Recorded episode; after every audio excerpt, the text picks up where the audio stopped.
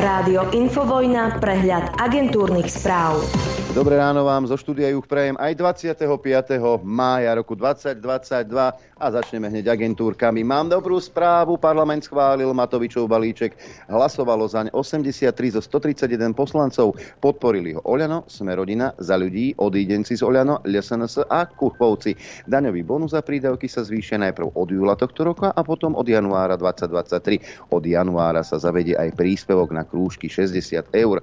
Igor Matovič vyzval prezidentku Zuzanu Čaputovú, aby zákon nevetovala, aby nezahatala pomoc rodinám. Som hrdý na to, že sa k nám pridali aj ľudia z ľudovej strany Naše Slovensko a zo strany Život, hovoril Matovič pred hlasovaním o inflačnom balíčku.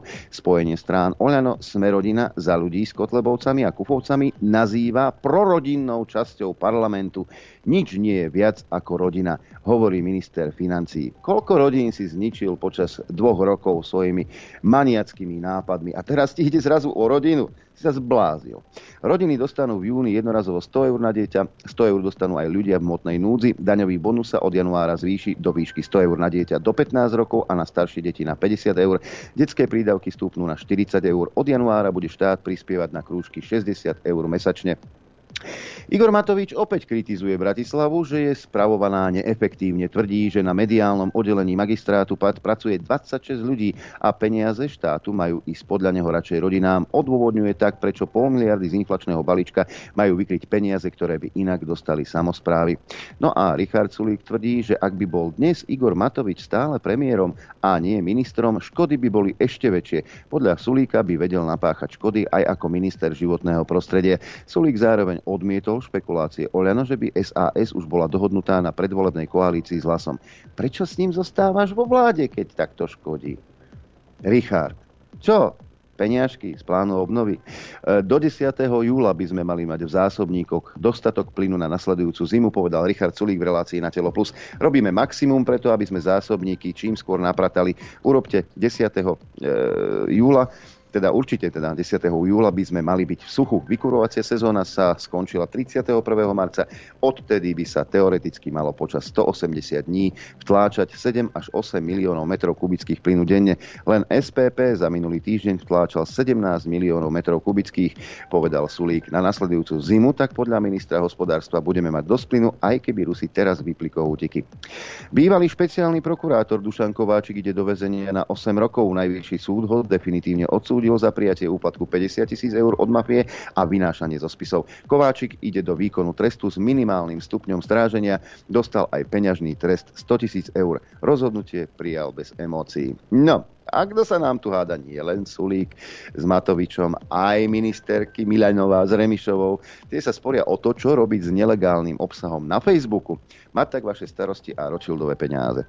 Kým ministerstvo kultúry chce problém riešiť čo najskôr v novej mediálnej legislatíve, ministerstvo investícií je proti, chce, aby sme počkali na európsku legislatívu a chystá vlastný zákon. No a nový mediálny zákon sa zasekol v parlamente.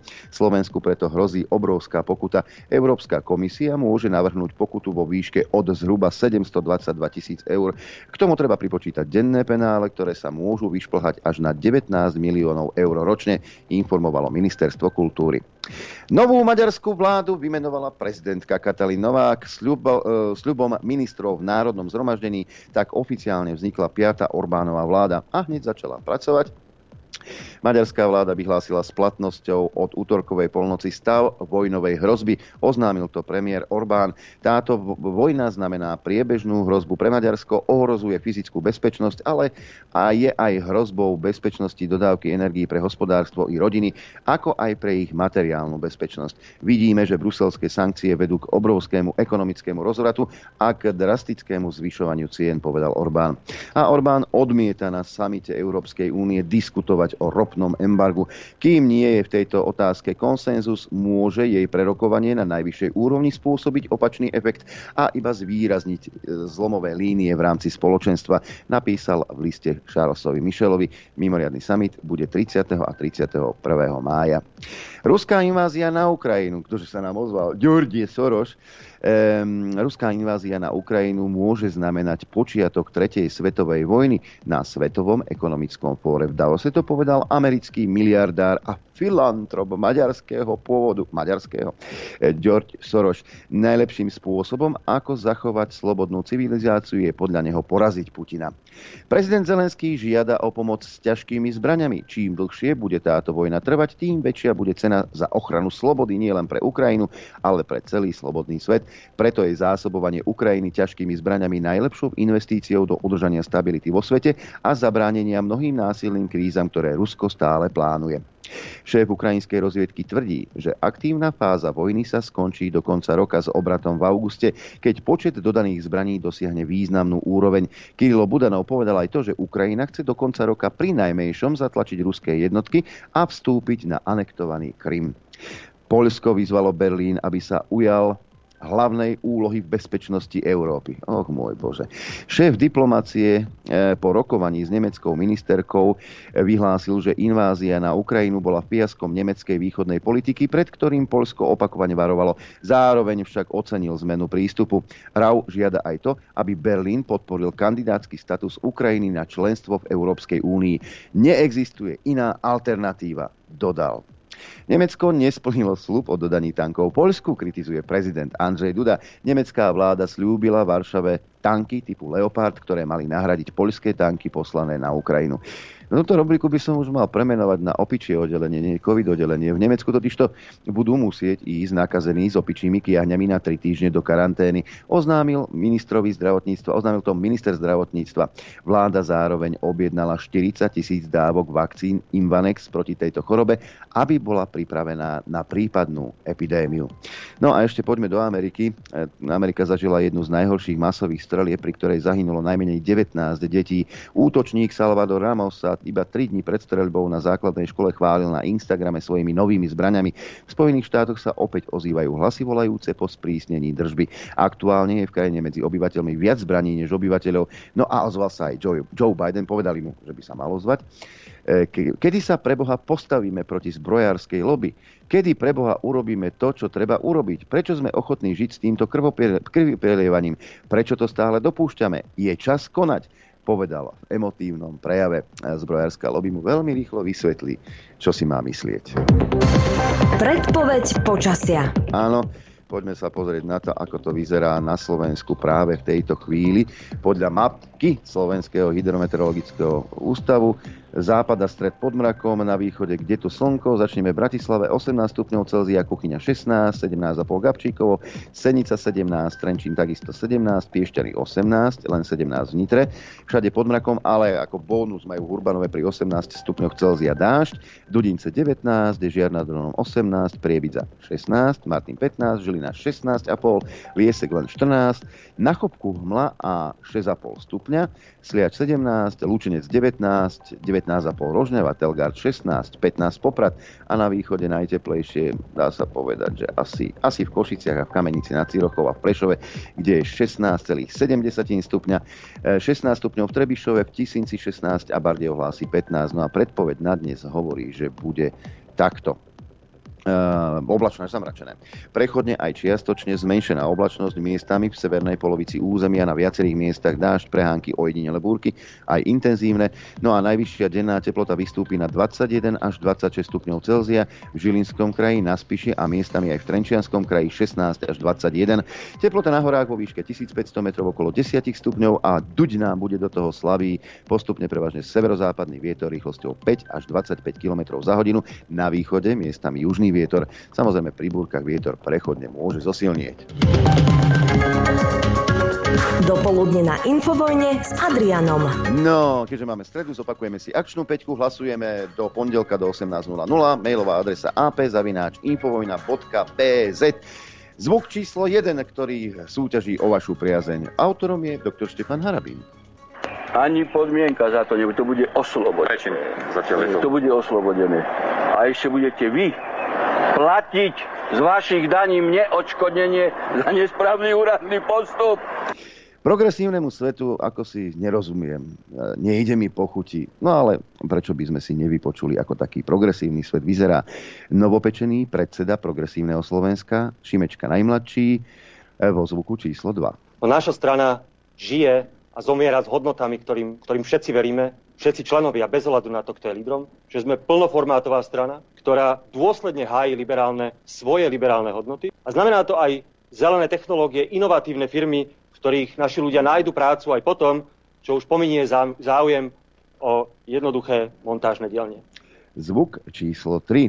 Vieš, keď poukážeš na skutočnosti a na fakty, tak podľa Kolíkovej vytrhávaš veci z kontextu. Ak niekto napríklad vidí, ako z Mariupolu povyťahujú vojakov, ktorých vyzlečú a jeden má tu vytetovaného Hitlera, ďalší hakové kríže a SS a neviem čo všetko a povie si, no tak to je nacista, tak tomu by som aj ja potrieskal po hlave lopatou, keby som ho stretol. To je tak nebezpečné, čo vy ste tu práve predvedli, prepáčte. Aby ste vyťahli práve Mariupol, prepáčte, aby ste ho vyťahli práve s takýmito obrázkami, ako toto je presne, no, toto je manipulácia. Aká? A zneužívanie takéhoto priestoru na to, aby ste spochybňovali, čo sa v tom Mariupole stalo.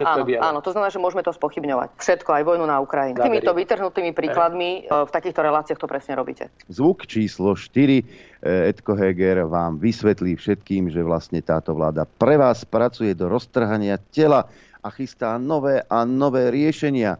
Škoda, že za tie 2 roky sme si to nevšimli. My máme ambíciu, aby Robert Fico nevyhral tieto voľby a samozrejme urobíme všetko preto, aby sme aj my ukázali občanom, že táto vláda prináša výsledky. Na tom intenzívne pracujeme. Trošku ma mrzí, že niekedy práve tá emočná diskusia zatieni tie výsledky, ktoré máme a málo sa o nich rozpráva, ale verím tomu, že v najbližších 2 rokoch jednak budeme môcť ďalšie výsledky pre ľudí urobiť a zároveň sa nám ich podarí odkomunikovať tak, aby ľudia videli, že táto vláda pracuje pre ľudí. Áno. A Noro je 20-ročná fotomodelka. No a zvuk číslo 5, priznávam, je vytrhnutý z kontextu, ale pasuje. Nie je dobré nič, čo robí Matovič. Nie je dobré nič, čo robí Oľano. Všetci sme debili. Zvuk číslo 1 Harabín, 2 Šimečka, 3 Kolíková, 4 Heger, Dímeši s číslom 5. Mailová adresa ap@infovojna.bz. Pekné dobré ráno do štúdia 54. No, dobré ráno tebe, poslucháčom a divákom. A všimnite si to, Šimečko, veď to je jak sekta títo ľudia.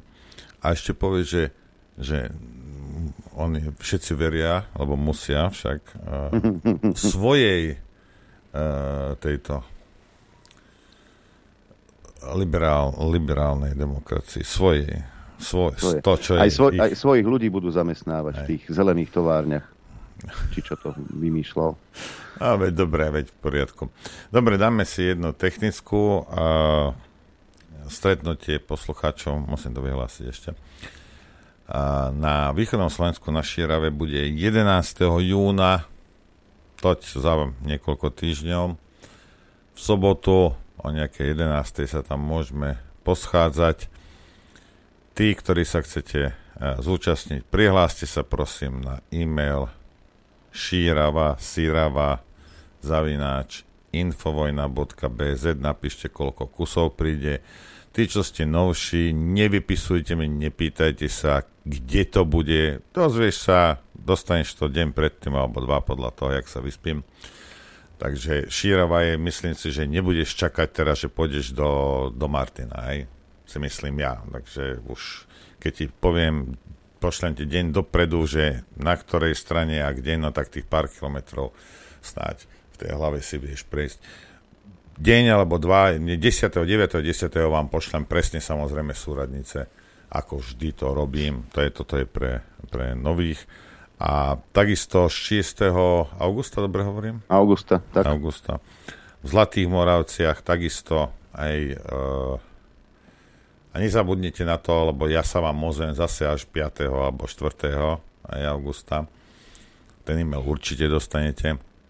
Tak, zase tam máme. A keď sa chcete prihlásiť, tak Zlaté Moravce bez bodky, bez všetkého dohromady @infovojna.bz.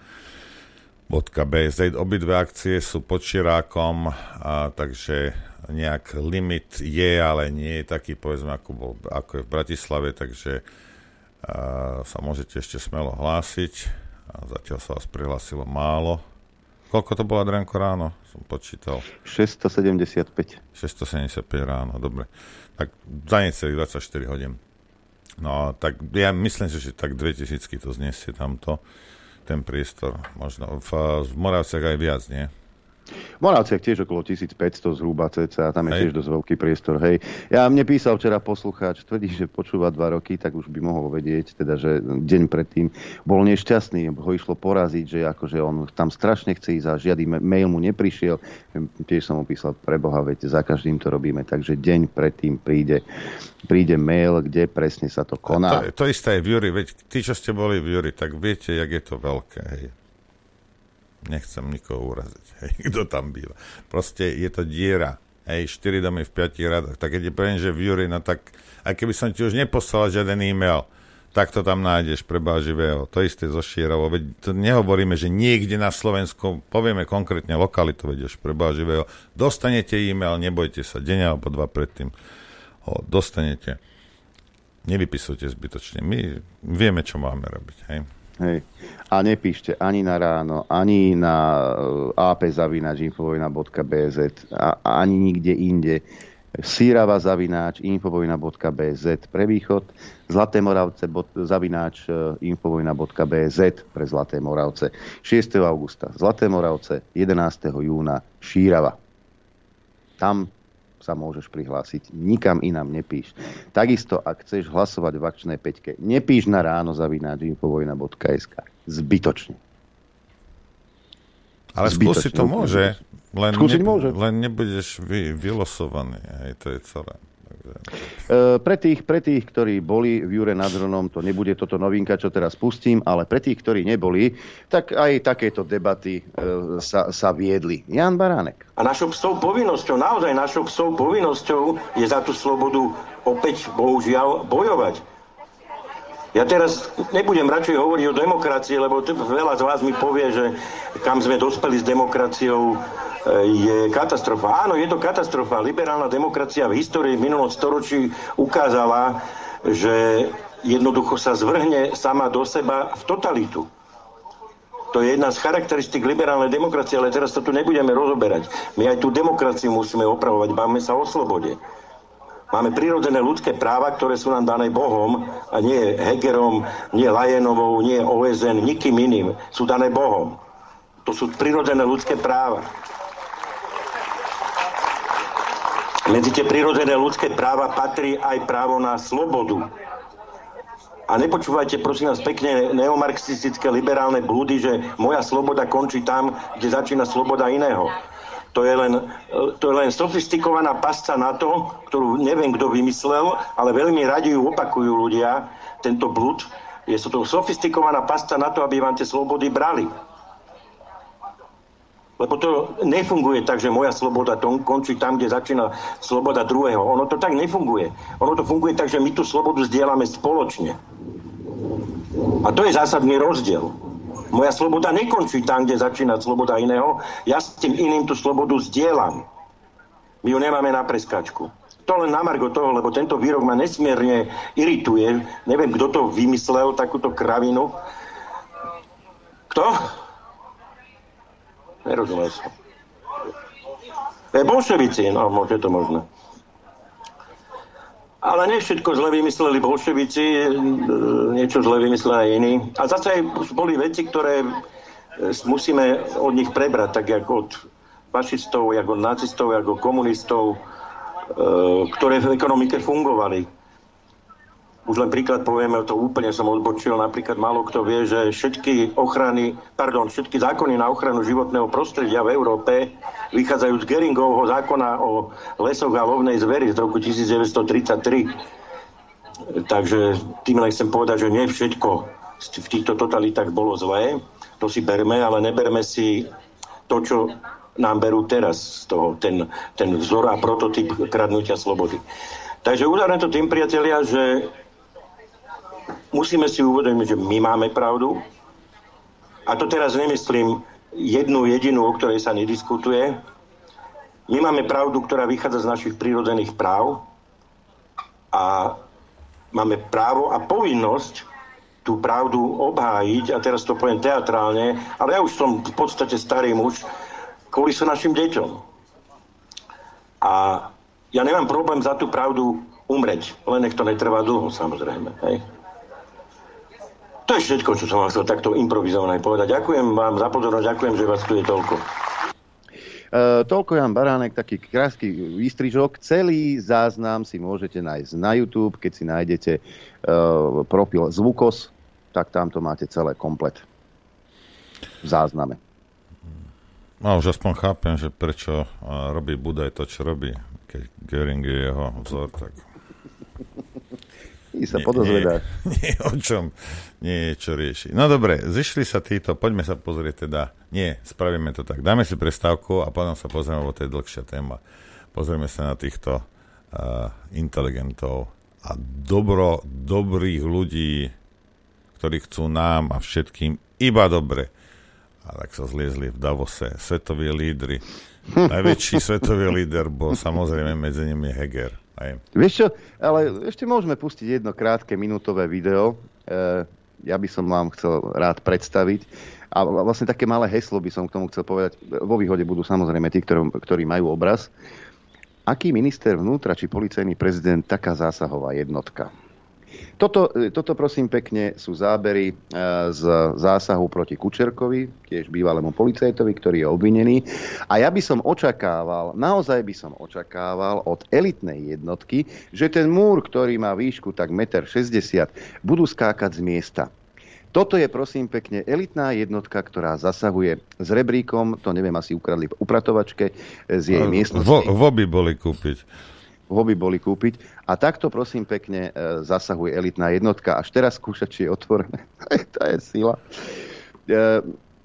Z miesta by to mali preskakovať. Fú, a už pištol vyťahol. Dívaj, fú. No to takto... Sleduj to, čo skáče dole teraz. Ešte nie. Počkaj. A teraz pozeraj. Ešte aj to sa strepe. Zdrbal sa. Ako toto je elitná jednotka, čo by mali skákať z miesta, hej. Veď sam... Aha, nožičku si po... No. To je sen toto. Ja som si myslel, že oni sa... lebo však vieme, bol nejaký zásah proti Ukrajincom, čo zase so zbraniami, lebo však 90 roky sa vracajú, to ti Heger nepovie. To je hoax, to bol len občan Litvy, že tam nebol Ukrajinec. Á, dobre, fajn, to je jedno, lebo tak ako mne to je jedno, že či to je Ukrajinec, alebo kto tu oni robí samopálníka, môže byť aj Slovák, to je úplne jedno. Ale tak ja dúfam teda, že začnete sa zaoberať skutočnými kriminálnikmi bez ohľadu na to, odkiaľ sú. Už ste si to natrénovali na roztasových deťoch, tak teraz už môžete sa venovať nie politickým, ale naozaj skutočne kriminálnym živlom. A tak, jak tu sedím, tak ti zaručujem, že s Ukrajincami bude na Slovensku problém. Nie, že nie.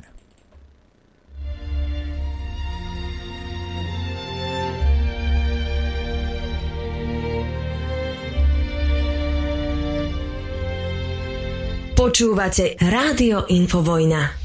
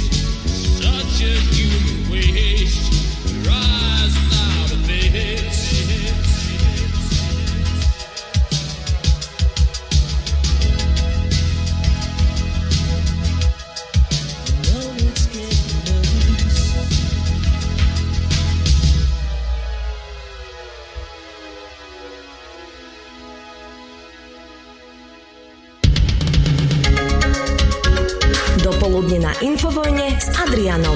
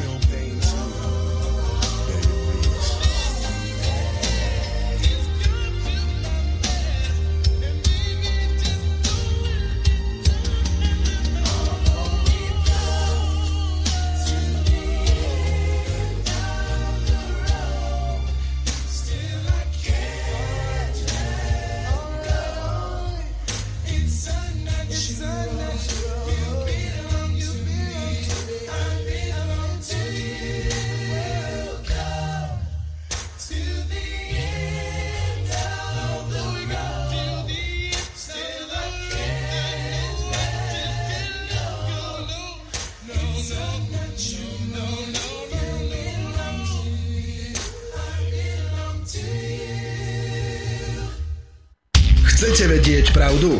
My tiež. Počúvajte Rádio Infovojna. Dobré ránko prajeme z oboch štúdií. Dobré. Ty, čo sa deje v tom Maďarsku? Som počul, že tam majú nejaký vojnový stav. Dostaneme sa k tomu, lebo to súvisí s týmto. Poďme sa pozrieť na ten Davos. Dílerka, hej, táto von der Leyenová, Uršula, hej, budeme už volať iba dílerka, lebo to je dlhé meno, povedala na tomto Svetovom ekonomickom fóre, to je Ukrajina musí v tejto vojne zvíťaziť, aby sa ukázalo, že Putinová agresia bola strategickou chybou. Rusko sa podľa dílerky k miliónom ľudí nespráva ako k ľudským bytostiam, ale iba ako k anonymnej mase obyvateľov, ktorá má byť presnutá alebo ovládaná. Putin sa podľa nej snaží tankami pošliapať túžby jedného celého národa. Mňa by zaujímalo, čo sú túžby Ukrajincov, či 8 rokov nestačilo beztrestne vraždiť vlastné obyvateľstvo. Ich túžba bola 15 rokov, to robí, alebo ja neviem, hej. Absolútne neviem, že čo sú túžby, lebo teraz počúvajte, zase dílerka. Hej. Inak tá ženská hádže veci do pléna, to má aj súvislosť s Maďarskom a to hocičo, to sú jej túžby, ona predstavuje ako nejakú stratégiu Európskej únie. Ukrajina patrí do európskej rodiny. Ukrajinci stoja z oči v oči brutálnemu násiliu. Postavili sa za vlastnú slobodu, ale aj za naše hodnoty a za ľudskosť. Moja hodnota rašpa stará nie je vraždenie detí a civilného obyvateľstva. Ani za ľudskosť to nepovažujem. Hej. 8 rokov tam obstreľovali teda väčšinou s dielostreleckými granátmi vlastných obyvateľov. Hej. To nevadilo. To možno je tvoja hodnota, tie rašpa, ale určite moja nie je. No a narozprávala toho veľa, tak to si môžete potom prečítať aj u nás na stránke. Ale potom som čítal o tom Kissingerovi, alebo bol tam aj Henry, náš starý kamarát. Bývalý americký minister zahraničných vecí a poradca viacerých prezidentov Henry Kissinger. Poradca, cháp, že to ako ty svojmu dieťaťu si poradca. Hej? Presne tak to funguje. Čo mu povieš, to urobí. Na rozdiel od Lajanovej v Davose vyhlásil, že Ukrajina by sa nemala spolu so Západom usilovať o porážku Ruska, miesto toho by sa mala Ukrajina vzdať časti územia. Neverím, že ja s ním súhlasím, ale hovorí, že európske lídri by mali brať do úvahy dlhodobé vzťahy, v opačnom prípade riskujú, že Rusko vstúpi do permanentnej aliancie s Čínou, varoval Kissinger. Hej, a teraz, ja som na onom, to je tiež na Pravde, tam vám ešte prečítam jednu poslednú vetu. Hej, tuto čo píše, dočkajte, toto niekde. A posledná veta v článku napraviť, to ti ukážem, aby si mi veril. Hej, toto, aha. Rusko začalo 24. februára nevyprovokovanú a nelegálnu vojnu proti Ukrajine. Tri lži v jednej vete. No ale dobre. A pozrel som sa na diskusie, vrajím si, že čo v mainstreame vieš, kto tam chodí diskutovať, ako. A mnohí tam sa pozerajú na to taký, ja neviem, či to sú oni tohto Šimečku, bratranci, či kto to povedal, alebo Šeliga to povedal, že Soroš nevie ani, kde je Slovensko. Ktorý to z nich povedal, Adrian, vieš? To Šeliga. No. Tak tam, že čo 98-ročný starec, čo on má čo rozprávať. No, Borisa, ak poviem ti takto, hej, tento starec, ktorého ty nebudeš počúvať, ale tvoj život funguje presne podľa toho, čo Kissinger si v tej svojej hlavičke vymyslel. Posledných 70 rokov mieša hovno Kissinger na tejto planéte. Hej. A drvivej väčšine to robil neverejnými vyhláseniami. Hej. Keď raz za čas niečo povie, to neznamená, že toto je všetko, čo on kedy robil. Ak niekto z týchto mladých, lebo to musia byť nejakí mladí, a neverím, že vymetení, ale proste počúvaj, dobre, však skúsi nepozerať mačičky a neviem čo a duhové pochody na YouTube a pozri sa do nedávnej histórie planéty Zem a uvidíš, že lebo ak považuješ Kissingera za 98-ročného starčeka, ktorý proste nemá čo povedať a na druhej strane považuješ Hegera za svetového lídra, tak si odpútaný od reality a máš problém. Hej? A raz to na teba dopadne a sa z toho zosereš, keď zistíš, aká je realita. Takisto, ak všetci ste si mysleli, že ja neviem čo a a NATO a my sme bezpeční a ja neviem čo. Hej. A svet funguje trošku inak. Hej. To, že Rusi držali 8 rokov hubu, hej, alebo nedržali hubu, ale proste nerobili nič s tým. A ja som to povedal hneď, jak sa to stalo, a ja si za tým stojím, že obdivujem Putina za tú jeho trpezlivosť, lebo ja by som svojich, to znamená Slovákov, za hranicami, keby som mal také možnosti a to, čo má Putin po ruke, ja by som ich nechal vraždiť. Určite nie. Určite by som sa 8 rokov ja na to neprizal, preto som povedal, že ho obdivujem za tú trpezlivosť, vie Boh, čo za tým bolo. Ale je pravda, že nejakých 14 000 rusky hovoriacich Ukrajincov bolo zavraždených, z toho vyše 800 detí, hej, ak vám tak záleží na deťoch, hej. Teraz zrazu, lebo vtedy vám samozrejme na deťoch nezáležalo, hej. No, a teraz Kissinger vie, že ak Rusi sa permanentne spoja s Čínou, hej, tak Amerika končí a skončí veľmi rýchlo. A takisto skončí táto banda kreténov vedená touto starou rašplou, aj touto dealerkou. Nie sú schopní, mainstream vám to nepovedia, nie sú schopní nejakým spôsobom proste, keby sa to ventilovalo medzi ľudí, tak ľudia sú v uliciach. Hej. My sa ženieme do záhuby. Hej. Rusko na to nedoplatí, Čína na to nedoplatí. A India takisto nie. Hej. A to sa bavíme o nejakých 3 miliardách. To je skoro polka planéty. Sú tieto 3 štáty. A že ekonomicky na tom nie sú zlé. Hej. A k tej Číne sa vrátim. No a tak včera som aj ja počul, že Viktorka vyhlásil, čo tam vyhlásil? Vojnový stav, či čo? Maďarská vláda v súlade s ústavou vyhlásila s platnosťou od útornejšej noci, teraz od polnoci, stav vojnovej hrozby. Hej, oznámil to Viktorka a vo videu vláda využívajúc právo zakotvené v ústave vyhlasuje od dnešnej polnoci stav vojnovej hrozby, povedal maďarský premiér. A je to vojna, ktorej koniec ešte nikto nevidí. Táto vojna znamená priebežnú hrozbu pre Maďarsko, ohrozuje fyzickú bezpečnosť, ale aj hrozbu bezpečnosti dodávky energií pre hospodárstvo i rodiny, ako aj pre ich materiálnu bezpečnosť. Vidíme, že bruselské sankcie vedú k obrovskému ekonomickému rozvratu a k drastickému zvyšovaniu cien. No, to, čo som čítal na začiatku, na to zabudni, to len nazvali, že je to, čo to je vojnová hrozba. Posledná veta je dôležitá. Hej. A samozrejme, ja neviem, Judita vravela, že sa to nedá, hej, ale to je jedno. Teraz v Európskej únii v Bruseli vymýšľajú, ako by teda odstrihli Európu od ruskej ropy. Hej. A zaručujem vám, ak sa to podarí, tak druhý bude plyn. Hej. Tu bude ešte iné Eldorado. A oni chcú dokonať túto samovraždu, hej? Alebo ja neviem, ona možno je nejakou rodinou Jima Jonesa, neviete, kto bol Jim Jones, tak sa na to pozrite. A túto sebevraždu ekonomickú Európy chcú dokonať za každú cenu, aj za tú cenu, že z toho Maďarov vynechajú. Hej? Snažia sa teraz nejakým spôsobom ich obísť. Maďari, ja som to včera alebo prečerom som sledoval niekde nejakú diskusiu a ekonomovia maďarskí hovoria, boja sa, lebo cítia v tom nejakú kulehu. Šípia, že niečo Európska únia sa im chce nejakým spôsobom zase pomstiť.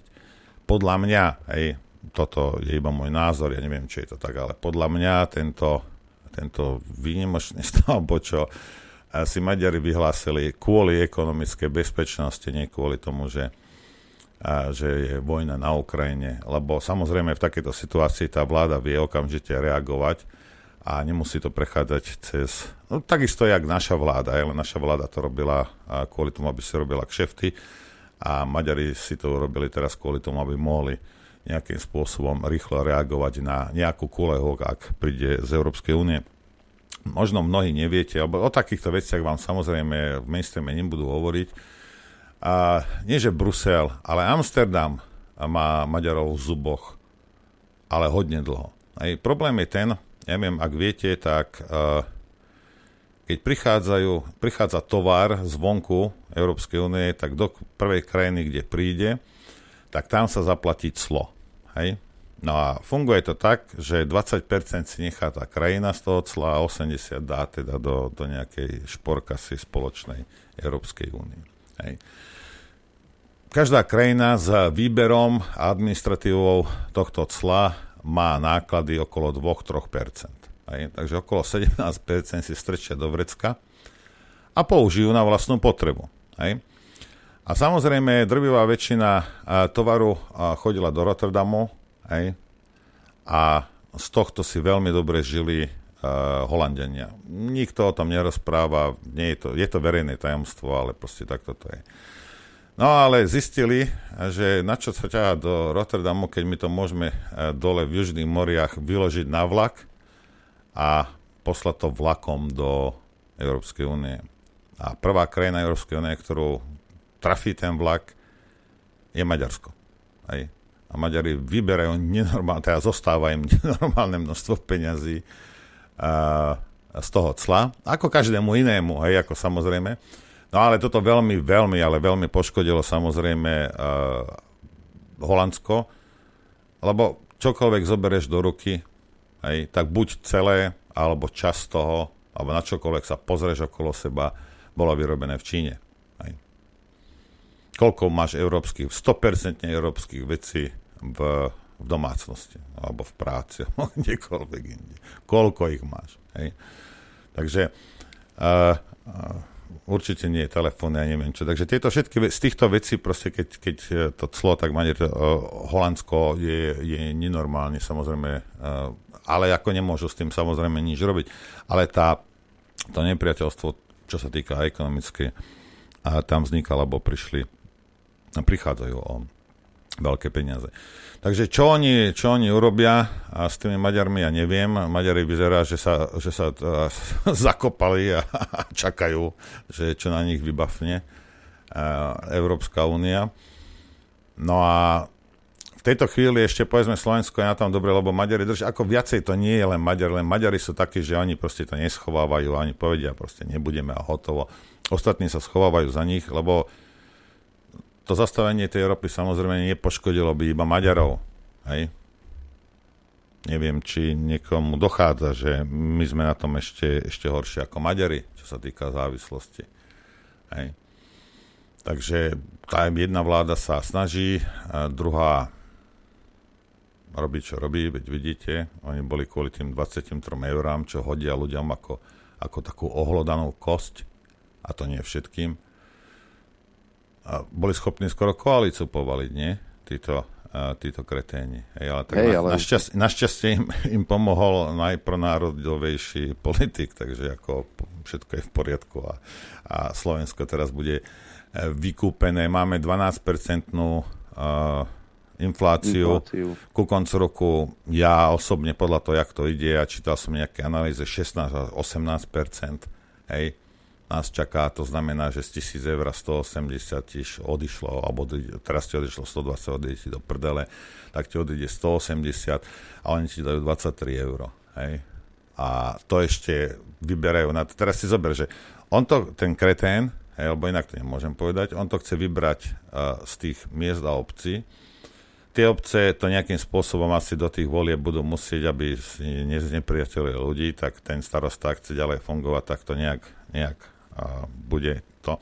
No a potom po voľbách sa bude zvyšovať všetko, hej, ja neviem, čo tam v obce robia, škôlky a neviem, či smeti a daň z nehnuteľnosti, neviem čo. A bude sa to zvyšovať. Takže čo sa vlastne stane, len aby ste chápali, hej, že potom tie obce to vyberú od teba a odo mňa, hej. Dajú to a z toho budú fungovať a to, čo oni nedostali od štátu, tak proste stejne to skončí tak, že túto pomoc, hej, aspoň vidieť, že Slováci nie sú rasisti, lebo toto je najväčšia pomoc pre cigáňov, túto pomoc budeš platiť ty. Hej. To znamená, že tebe sa zvýšia náklady na iné veci, hej, miestna daň napríklad. Hej, a dostaneš daň za nehnuteľnosť. Dostaneš 23 alebo neviem koľko eur, hej, a povedia, že to je že to je ako sa pomoc nejaká. To znamená, že ja poviem Adrian, že počúvaj, ja ti dám 1,000 eur výplatu a každý mesiac prídem za jeho ženou a zoberiem jej 1,000 eur a potom to dám Adrianovi. Pozeraj, kokos, ja ti platím 1,000 eur mesačne za prácu. Hej? No a potom ďalší mesiac zase prídem za jeho ženou, zase jej zoberiem, zase tomu to dám. A budem všade chodiť ako taký king, ako král veľký, Lichtner. On rozdáva 1,000 eur. No tak áno, tak toto bude. Hej. Koniec bodka, tu není nič inšie nad čím rozmýšľať. No a mnohí, hej, a mne to je jedno, hej, jak sú Kotlebovci a Kufa sa mi zdá, alebo Kufa, hej. Kufa, Taraba and Company, hej. A to si tiež predstavoval, že toto je nejaká pomoc. OK, hej, bavme sa o tom. Problém je ten, vážený, že Američania vymýšľajú, ako nejakým spôsobom zaviesť svetovú daň. Hej? Lebo sú problémy. Niektoré štáty sú problematické. Hej? Ale keď si porovnať, kvôli tomu, že aby podporili podnikanie, tak je, ja neviem, Maďarsko je 9 alebo 10% je táto korporátna daň. Ale takisto nejak je aj v Luxembursku. Luxembursko to nevadí, hej? A Luxembursko s 500,000 ľuďmi má polovičku HDP, ako majú Maďari s 10 milión ľuďmi. Hej. To nevadí, ale Maďari vadia, ešte aj iní vadia a Američania potrebujú nejakým spôsobom tieto peniaze. Bude boj o to, verte mi, že bude boj o to, lebo to vymýšľajú, hej, jak to robiť, aby sa nejaká svetová daň zaviedla. Hej. Tak uvidíme, že čo bude. Možno svetová jednotná daň. Hej. A keď nie svetová, tak aspoň Severná Amerika a Európa.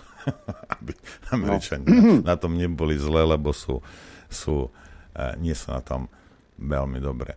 No a takže takéto prehlásenia, že najlepšie, aby Ukrajinci vyhrali vojnu, alebo že to je vytrhnuté z kontextu, že sú tam náckové a neviem čo. My môžeme tieto veci ignorovať, pozrite sa, ako to je jedno. Hej. Vy môžeš, horí ti barák, hej, ty sa schováš niekam do kúpeľni, hej, a budeš čakať.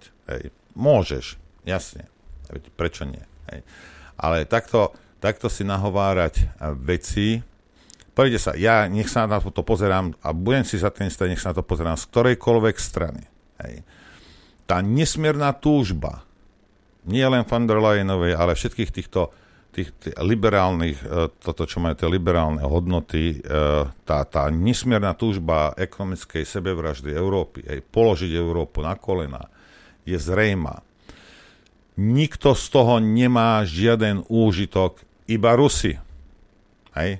Tak mi povedz. A Čína samozrejme, ale Čína, dobre, ona je trošku odsunutá, oni to robia v tichosti. Ale keď sa pozrieme na tie krajiny, ktoré sú v strete, hej, tak musíte sa spýtať, ak toto nesmierne uškodí Európe a nesmierne to pomôže Putinovi a Rusku, nenapadne ťa, že sú dohodnuty, lebo mne nič inšie z toho nevychádza. Hej, ja netvrdím, že sú, ale vyzerá to tak. Alebo Európa by bola v prdeli. Takisto začalo sa to s covidom, však tá ekonomika šla dole úplne. Hej. Možno to bolo naplánované, aby nebola ďalšia kríza, tak proste treba príjmy, treba tlačiť dole Európu na kolená. Hej. A možno Putin sa iba popri tom zväzí a rehoce sa. Hej. Pozerá sa na neho a rozpráva o tom, čo robíme a vyškýra sa jak taká opička. Hej. A má dôvod, a ja by som sa... Ty nie. Rozumieš, keby niekto niečo takéto robil. Takže... aj keď nie sú dohodnutí, tak určite je nejaká dohoda, že Európska únia má ísť dole ekonomicky. A to znamená aj naša životná úroveň. Hej. Je to robené umelo a to, že oni povedia, že a kvôli Putinovi, tak potom dobre, však nebudeš zarábať, prídeš o biznis, lebo je COVID, potom príde nejaká opica, tam sa vyspí s nejakým transsexuálom a zase bude nejaké niečo. Furt niečo. Hej. Ale keď sa pozriete, je úplne jedno, na čo sa vyhovárajú, alebo na čo poukazujú. Vždy ten efekt je zníženie ekonomickej stability v Európe. Vždy, čokoľvek oni povedia, akékoľvek hrôzy na nás idú od opíc a od netopierov a od neviem koho, stále ten efekt je ekonomické zničenie Európy. Hej? Tak ja neviem, poskladajte si to ako chcete, ja vám nič nevravím. A ja iba vravím, že to nesedí s tým, čo rozprávajú. Hej?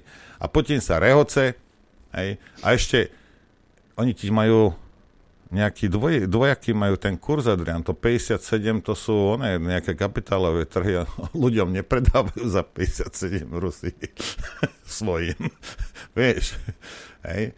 Takže tam oni ľudia niekedy sú kúpiť doláre, tak je to nejak viac, ešte aj takúto kulehu robia. Takže ja nevrajím, že Rusi z toho majú veľký osoch, ale určite tí ľudia, ktorí to tam riadia, majú z toho osoch. A my to celé zaplatíme. Rozumiete? 55-47, o môj Bože. Hej. A ty by si očakával od našej vlády a od tých, ktorých si poveril vedením štátu, že začnú niečo samozrejme robiť. Heger v Davose aj s Remišovou, my sme veľmi radi, že ste tam obidvaja, to je naozaj elita intelektuálna. Miesto toho, aby riešil veci, tak rokuje so šéfom pre Európu Mety, teda Facebooku, ako tie zlé dezinformácie z toho Facebooku dostať preč. Dokonca si robí v Davose aj videjka. Neviem, čo tam je. Má to 37 sekúnd, ale pustíme si to. To je také jak kindervajco, hej, že otvoríš a uvidíš. Dobré ráno vám prajem z Davosu a srdečne pozdravujem na Slovensko. Ďakujeme. Začaká opäť bohatý program. Začínam s diskusiou s predsedničkou Európskeho parlamentu Robertou Metzelou. Následne budem mať takú panelovú diskusiu s holandským premiérom, s írskym premiérom, ale taktiež s šéfkou Európskej centrálnej banky a teda aj predsedničkou Európskeho parlamentu. No a následne ma čaká ešte bilaterálne stretnutie s holandským premiérom Markom Rutte a ešte stretnutie so zástupcami firmy YouTube. Prajem vám pekný a produktívny deň. Tak. Edko pracuje, aby ste sa mali dobre. Lebo oni nekecajú o tom, čo robia, ale robia. Len mimochodom, všimli ste si nejak, že by sa zlepšilo prostredie na Slovensku počas dvojročnej vlády Oľana, lebo stále je to Matovič, kto je pri vláde, však áno. A predstav si, Norbert, včera sa stala taká jedna zaujímavá vec. Ak sme teda o Matovičovi hovorili ako o bláznovi, hovoril o ňom aj Robert Fico. Včera ho dvakrát označil za psychopata jeho koaličný partner Richard Sulík. Hraj, mašinka. Igor Matovič je v manickej fáze, treba to vydržať a o 2-3 mesiace by mohol byť opäť pokoj. Takto dnes hodnotil situáciu v koalícii v Na telo plus Richard Sulík. Predseda Sasky tiež odmieta tvrdenia šéfa Oľano, že chystá koalíciu s Hlasom. Kontruje, že Oľano vytvorilo koalíciu s Kotlebovcami. On je letadlo, len všetci ostatní asi trávu žerú niekde. Naozaj nedá sa s takýmto človekom, si myslím, zmysluplne vládnuť. Určite by sme sa nemali tváriť, že to je v poriadku, lebo si to zmyslel Igor Matovič a okolo neho musíme chodiť všetci po špičkách, lebo má teraz svoju manickú fázu a ešte musíme vydržať 2-3 mesiace, kým to prejde a potom bude zás dúfajme, že pokoj. Tak toto by nemalo byť. Tu by malo byť jasne povedané, že takto hrubo a hulvácky znásilňovať legislatívny proces sa nesmie nikdy. Igor Matovič mimochodom opakuje, že chystáte koalíciu Hlas a SAS. Nie, to nie je pravda, ale on vytvoril reálnu koalíciu Olano a fašisti. To tak je. A ak ju nechystáte, tak prečo hneď a jasne nepoviete, že tak to nebude? Ja som si povedal jednu vec, ja sa budem akýmkoľvek koaličným spojeniam vyjadrovať vtedy, keď budú vyhlásené voľby. Koľko týždňov pred voľbami teraz rozmýšľam? 110 dní. Aktuálne najdiskutovanejšou témou v koalícii je daň z ruskej ropy, ktorú SAS pôvodne úplne odmietala. To sa nerobí zadarmo.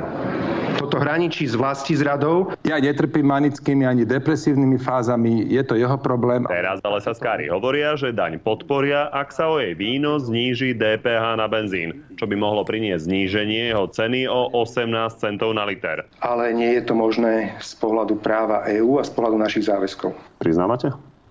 Nie, nepriznávam. Realita je taká, že Poľsko zaviedlo takú, alebo zavádza teda 8% DPH na benzín a na naftu. To je realita. A po druhé, v rozpore s pravidlami podľa Igora Matoviča? No tak to opatrenie, lebo Európska komisia je tu teraz veľmi zhovievavá, čo sa týka práve kompenzácie vysokých cien. Pri akýchkoľvek iných daniach ale SAS trvá na tom, že ich zvyšovanie bude vetovať. Dane pre bohaté firmy majú jedného veľmi silného obhajcu a to je pán Sulík. Áno, je to pre mňa principiálna vec. S nami sa žiadne dane zvyšovať nebudú, preto lebo to spôsobuje len ďalšie problémy. Buď tie firmy odídu zo Slovenska a nechajú nám tu nezamestnaných, alebo tie firmy tú vyššiu daň prenesú na ľudí, ako v prípade poisťovní alebo bank. Richard Sulík dnes dokonca vysvetľoval aj to, že má problém aj so zvyšovaním daní z cigariet. Priznávate, že fajčenie je nezdravé? Fajčenie škodí zdraviu, ale to si musí každý človek. Každý dospelý človek si toto musí predsa vyhodnotiť. To chápem, lenže to zvyšuje náklady na zdravotnú starostlivosť, ktorú potom platia všetci. No počkajte, zastavte. Tak to teda vôbec nie, preto lebo fajčiari umierajú skôr a výrazne šetria dôchodkové poistenie. Fajčiari sú z ekonomického pohľadu prínos pre štát. A na záver ešte vízia pre koalíciu. Dovládnete celé 4 roky? No, za SAS hovorím, že spravíme všetko preto. Nie je to jednoduché, treba si veľakrát zahryznúť do jazyka alebo sa povzniesť, ale viete čo, trošku Badrianové kvapky na ukľudnenie a potom dovládnutie. Koľko percent by ste tomu dali? Na to dovládnutie? Veľa, a tak čísla neviem presne povedať, ale určite viac ako 50. Michal Kovačič, televízia Markíza. Takže, čo sme sa dozvedeli od Sulíka, že my sme s Norom vlastne prínos pre túto spoločnosť. Ale on má pravdu. Alebo pozri sa, takto, ja ti poviem. Fajčím 37 rokov, alebo tak nejaké. A ja som s plúcami nikdy nemal zatiaľ problémy a fajčenie mi nič som nestál nikoho, hej, čo sa týka fajčenia. Áno, možno pôjdem skorej preč. Áno, zaplatil som nenormálne dane za tento neduch, hej. Takže áno, sme svojím spôsobom prínosom ekonomickým. No, taký 70-tník fajčiaci je vlastne chyba v systéme. Ale čo nám Sulík povedal, a dvakrát nám to povedal, že Igor Matovič má maniodepresiu. To ako, máš mániu, hej, vtedy si naštartovaný, naspídovaný, jak beverička, vtedy ideš od rána do večera, jak motor vámiš. A potom príde depresia. Možno je bipolárny, ja neviem, hej, ako neviem to. Hej. Čiže vlastne Sulík nám povedal, že áno, my máme bývalého predsedu vlády a teraz ministra financií, psychicky chorého človeka. A teraz mi povedzte, že či je toto normálne, či sú normálni ľudia. A vy ste mohli vidieť Matoviča za 10 rokov, museli ste si to všimnúť. Či naozaj, keď ste vhadzovali ten lístok Oľana do urny, aby bola sranda, či ste to mysleli vážne. Ďalšou vecou je, že Richard Sulík v politike nie je druhý deň. Ako môže byť súčasťou vlády Slovenskej republiky, keď má takýchto koaličných partnerov? Plagiátorov, pedofilov, maniodepresívnych maniakov. Ako fakt toto je obraz spoločnosti našej? To je hrozné. No je. To je hrozné. Poďme si zahrať trošku, lebo kto nehrá, ten nech nefajčí. A kto nefajčí, ten neprispieva do štátneho rozpočtu. Tak.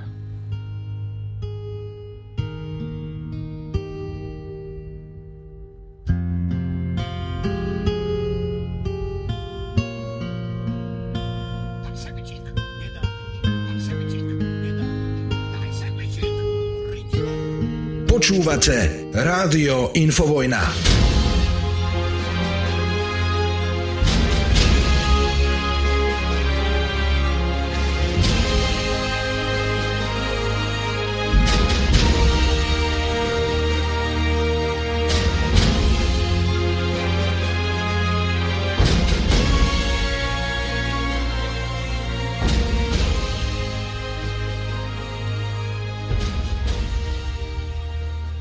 Yeah.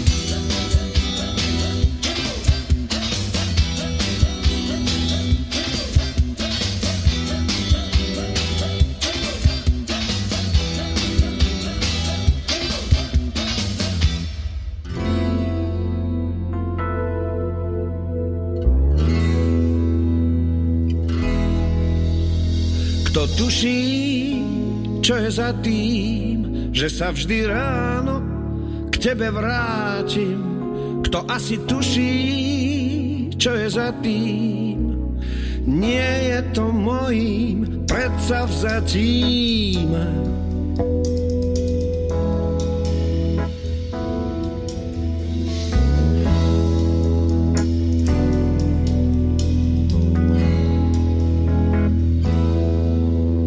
Každý večer si vravím, že nie som pre teba ten pravý.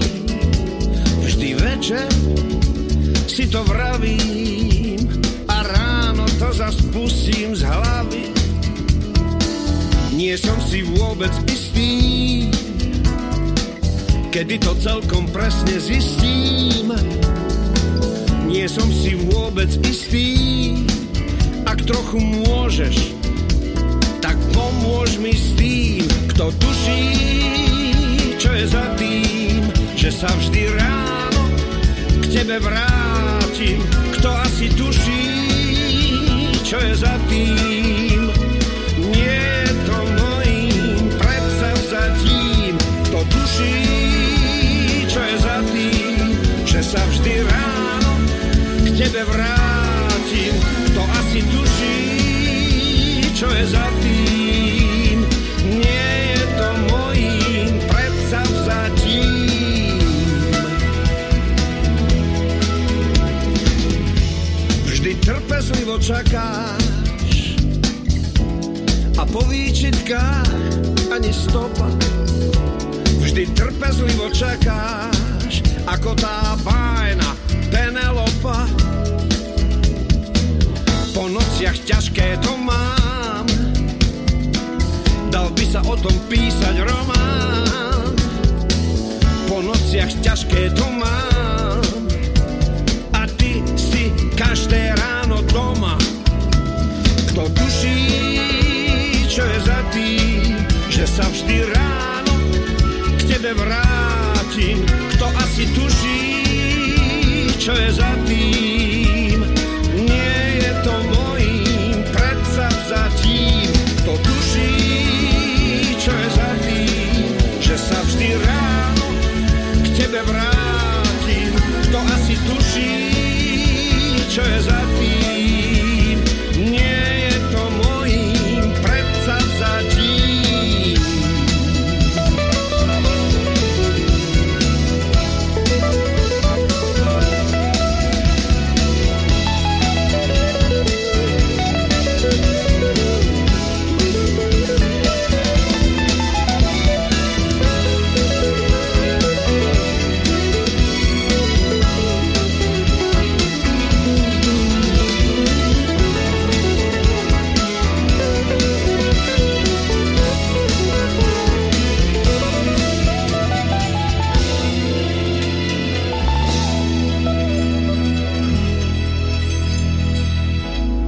Keď sa náš čas kráti, tak sa vždy ráno k tebe vrátim.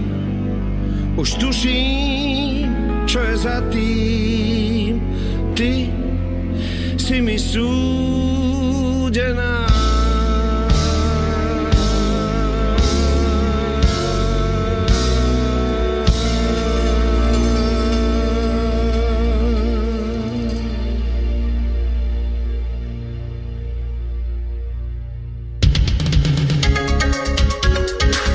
Na Infovojne s Adrianom.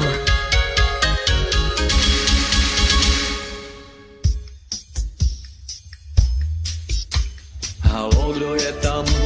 Po zaznění tónu nezanechte zprávy a buďte zdraví. Haló, nejsem doma, no je to fakt bída. Volané číslo vám neodpovídá.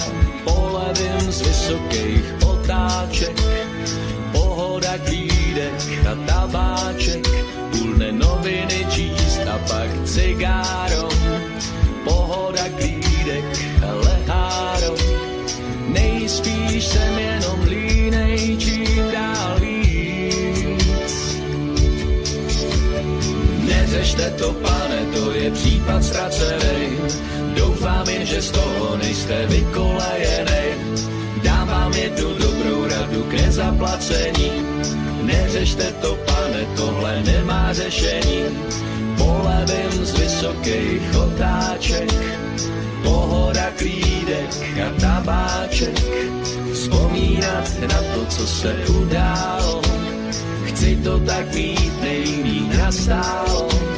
Nejspíš jsem jenom hlídej, čím dál víc. A volané číslo je opojené a bude odpojené, žádný nežene. Volané číslo včetně mojí tváře vymažte ze svýho adresáře a pokuste se plácit nešťastně. Už mi se dočítám, že umřu předčasně a taky vím, že obtěžuju okolí. Čekám konec, zatím nic nebolí, víceméně se to dobře vyvíjí. Život je návykovej a někdy zabíjí.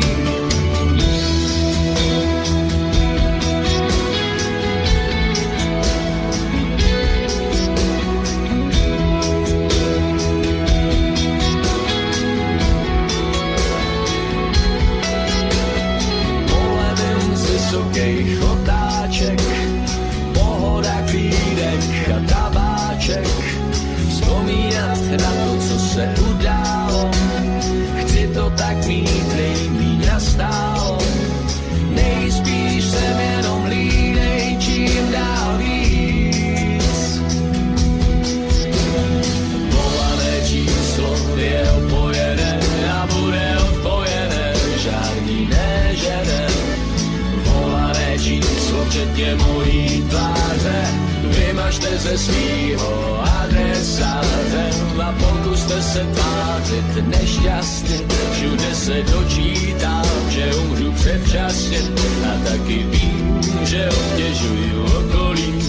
Čekám konec, zatím nic nebolí, víceméně se to dobře vyvíjí. Život je návykovej a někdy zabíjí, víceméně se to dobře vyvíjí. Život je návykovej a niekde. Chcete vedieť pravdu? My tiež. Počúvajte Rádio Infovojna. Pekné dobré ráno. Dobré ráno. Vrátim sa ešte k tomu Davosu len na minútku dve. A samozrejme iný starček tam tiež rozprával, Adriano spomínal na začiatku. A hovoril, ten, čo nevie, kde je Slovensko. Áno, tu mám dôkaz, ako vždy, archív si pamätá. Tie konšpirácie sú nebezpečné v tom, že vy dokopy nič nepoviete, vytvoríte nejaký tajomný narratív, obraz nejakého starého chlapa z Ameriky, ktorý to tu akože všetko riadi, čo možno ani netuší, kde je Slovensko, a ja vás musím ochrániť. Ja som ten silný vodca, ktorý vás musí ochrániť. No, Ďuri Báči nevie, kde je Slovensko, nikdy to nebol a nenarodil sa vo vedľajšej krajine. A v tej dobe snáď to bola ešte jedna krajina. To je jedno. A možno mu povedzte, že Felvidiek a bude vedieť. Hej. No a on však hovoril, že to môže byť začiatok 3. svetovej vojny, ale hovoril, že invázia prišla uprostred boja medzi dvoma systémami vládnutia, ktoré sa od seba diametrálne odlišujú, otvorenou spoločnosťou a uzavretou spoločnosťou. A teraz počúvajte toto, lebo on tiež neviem, na čom fičí, takisto asi ako tá stará rašpla. Tvrdil, že po útokoch z 11. septembra 2001 sa situácia začala meniť a represívne režimy sú teraz na vzostupe a otvorené spoločnosti sú v obklúčení. No, a ja teraz nehovorím, že Čína a Rusko nie sú represívne režimy. Hej? Ja to netvrdím, lebo by to nebola pravda. A my nie sme. A my nie sme, sa pýtam. My naozaj nie sme? My nie sme represívny režim?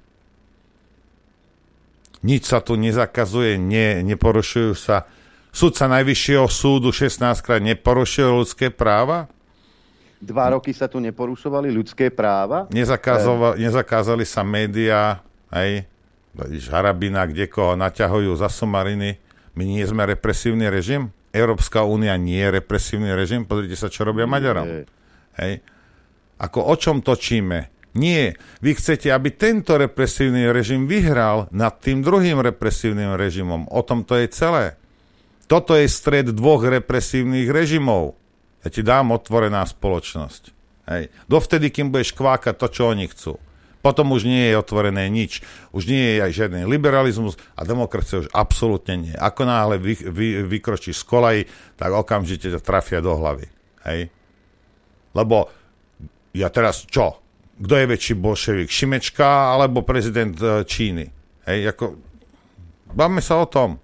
Toto sú represívne režimy. Hej, že nie sú.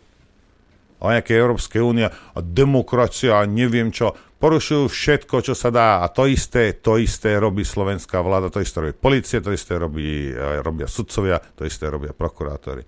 O čom točíte, kreténi? By ma zaujímalo, o čom? Toto je represívny režim.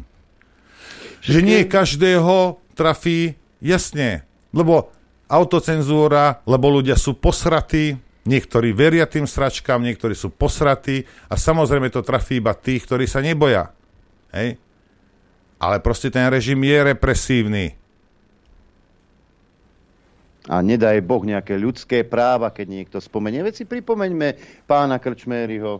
Aj keby sme mali 10 vakcín, ktoré účinkujú úplne na všetko, je prakticky nemožné. A je tam ešte jedna zlá správa, že keď začnú do rozhodnutia hygienikov a odborníkov, včítane teda dátových analytikov, vstupovať...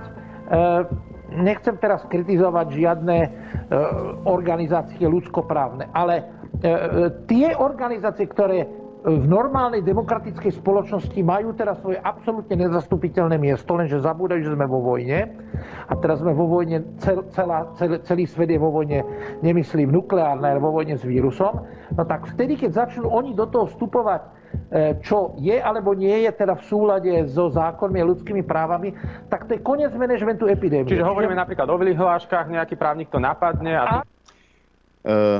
Keď takýto človek hovorí o tom, že no ešte nám do toho budú kecať nejakí ľudskoprávni aktivisti, tak to je zle. Pamätáme si to veľmi dobre, ale samozrejme treba tú debatu viesť nejak inak. Diskusné relácie podľa ministerky Milianovej sú vraj nevyvážené, to ju nabrifoval Matovič, ale boj proti dezinformáciám podľa tejto paničky musí začať už u detí. Ten boj proti nim musí začať už v rodinách od detstva a vo výchove potom neskôr vo vzdelávaní v školách.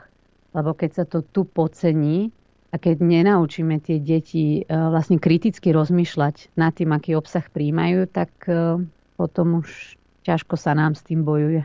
Toto povie ministerka kultúry. Ja neviem, ale pamätám si, ako sme mali tie pionierské schôdze a podobne, kde sme sa učili určité heslá.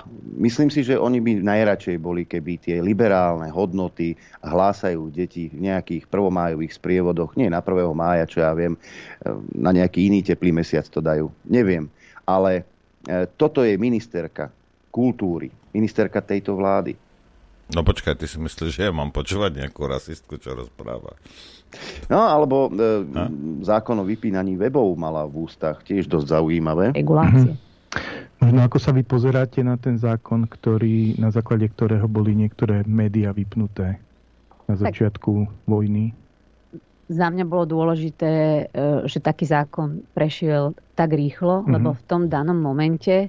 bolo veľmi dôležité, aby sa akékoľvek dezinformácie a hoaxy a klámstva súvislosti s vojnou na Ukrajine proste stopli. Mm-hmm.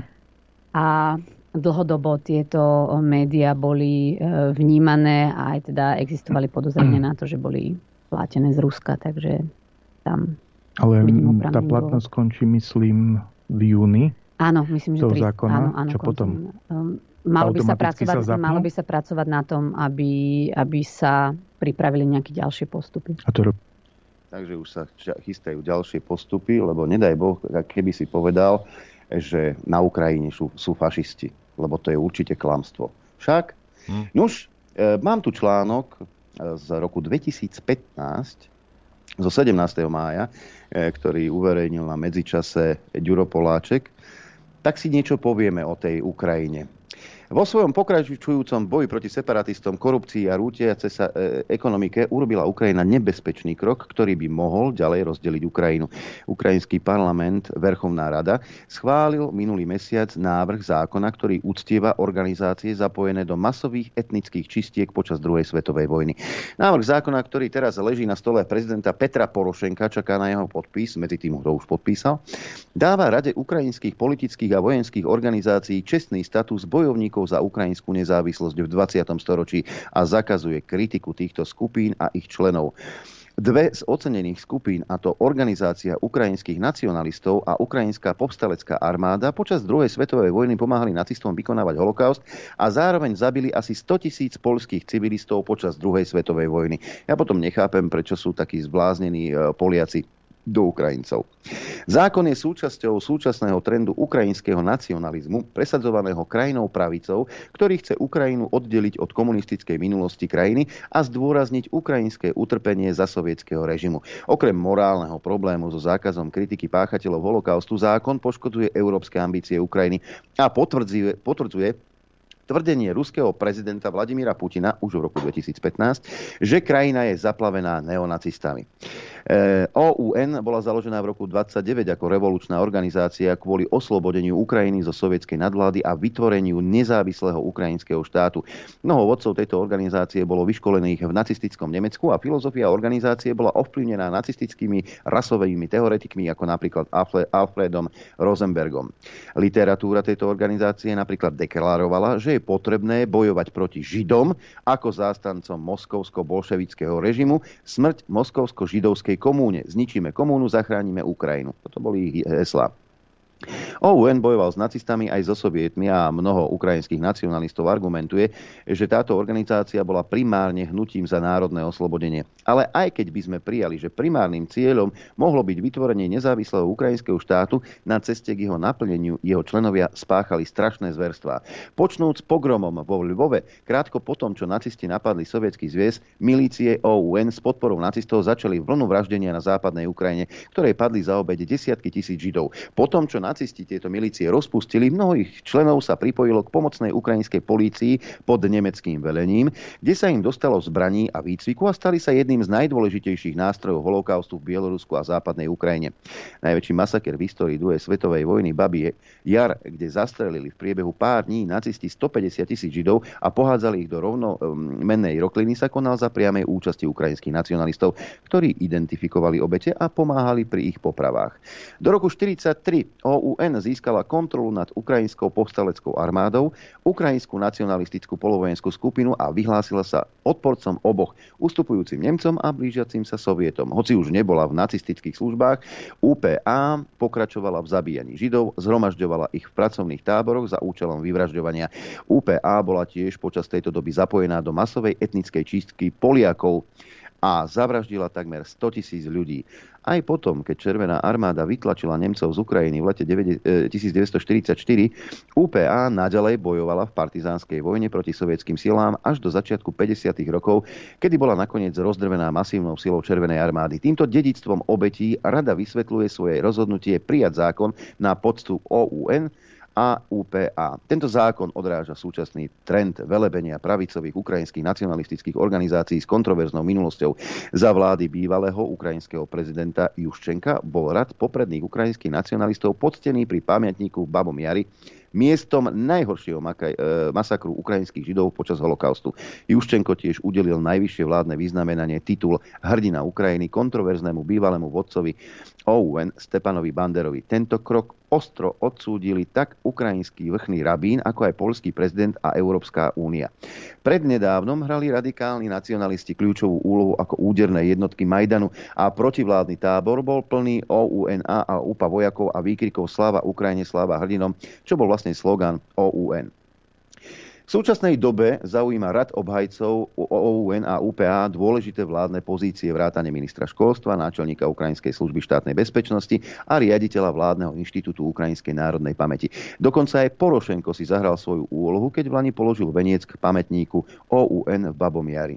Okrem morálneho problému, v ktorom dávajú tieto dve organizácie rozrešenie za otrasné vojnové zločiny, má zákon rad ďalších tienistých stránok. Najzreteľnejšie je, že sa kritika holokaustu má stať správneho hľadiska trestnou, je zjavne nekompatibilné s európskymi ambíciami Ukrajiny. Je prirodzené, že mnoho Ukrajincov by si prijalo definovať sami seba ako opozíciu voči bývalému Sovietskému zväzu, ale zákaz kritiky akýchkoľvek organizácií, najmä tých s tak temnou minulosťou, je zlý spôsob, ako budovať národnú identitu. Kyjev si tiež musí uvedomiť, že jeho konflikt s Putinovým Ruskom sa odohráva v kyberpriestore rovnako ako boj s Donbasom.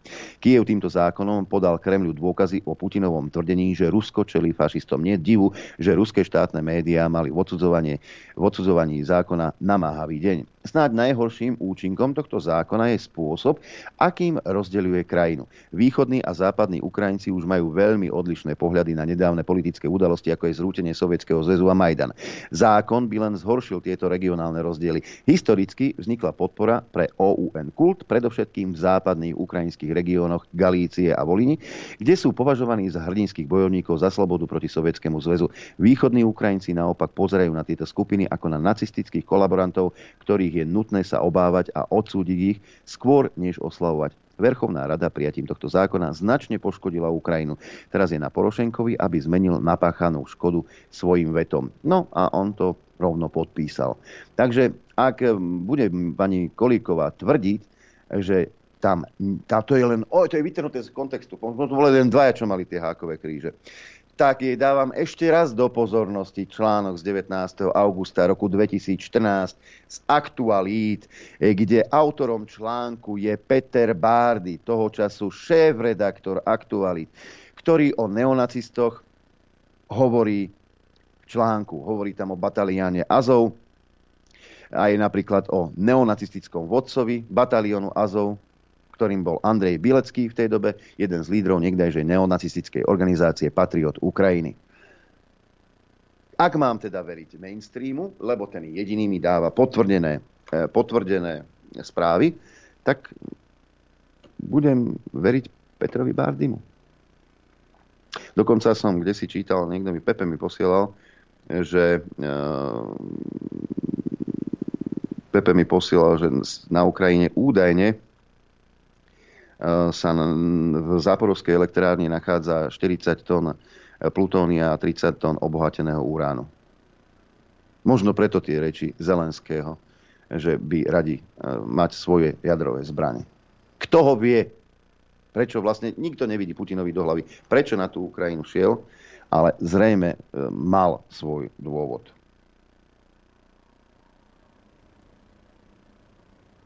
Čo si mi to poslal? To nič, to si pozrieš potom. To nič. Dobre. To je adresa. Ja som si myslel, že k téme. Nie. Že k téme. No a samozrejme, o takýchto veciach nemôžeš hovoriť. Tak ti urobia nový zákon orwellovský. Európska únia chystá nový zákon, nazvaný Európsky akt o slobode médií, píše Christianitas. Kto čítal román Georgea Orwella 1984 už vie, že v totalitnej politickej propagande znamenajú jednotlivé pojmy presný opak toho, čo znamenali doteraz. Evakuácia napríklad. Áno. Že sa v podobnom usporiadaní vecí verejných ocitli občania Európskej únie už dávnejšie, to si zaiste naplno mnohí z nich uvedomili aj na základe faktu, že sa nátlakom nanútené očkovanie v médiách označovalo ako akt slobody, prípadne v cirkevných kruhoch ako akt lásky. Pamätáme si tie obrázky. Však áno, tuto napríklad. Vakcína je sloboda vo všetkom, čo je pre nás dôležité. Vakcína je hudba, ktorú konečne zahráme pred vami. Vakcína je sloboda, po ktorej všetci túžime. Vakcína je zdravie nás a našich blízkych. Takéto heslá. To táto Vinceová, nie? Zdravie. Áno. Našich blízkych. Aj táto naša Zuzanka. z koberca. Najnovšie sa rozhodla Únia oblažiť svojich občanov už na jeseň Európskym aktom o slobode médií. Tento akt má podľa oficiálneho popisu na stránke Euroaktiv riešiť viacero problémov, s ktorými sa európske noviny, rádia, televízia, ale aj webové portály stretávajú. Napríklad nedostatok financovania, tlak spolitizovaných regulátorov alebo snahy o ovplyvňovanie vlastníkmi. Riešenia týchto situácií chce predstaviť Eurokomisia už na jeseň. Nový balíček však môže byť na niektoré krajiny prikrátky. Na prvý pohľad by sa naivný občan mohol zaradovať, že končí éra prenasledovania napríklad alternatívnych médií či politicky nekorektných komentátorov. Veď ako inak ide predsa o slobodu médií, ako hlaholí oficiálna hlásna trúba. Nasledujúce vety ho však rýchlo uvedú zo sna do stabilizovanej orwellovskej reality. Portál Euroaktiv cituje totiž ako bojovníčku za slobodu médií šéfredaktorku denníka SME Beatu Balogovú a tá varuje.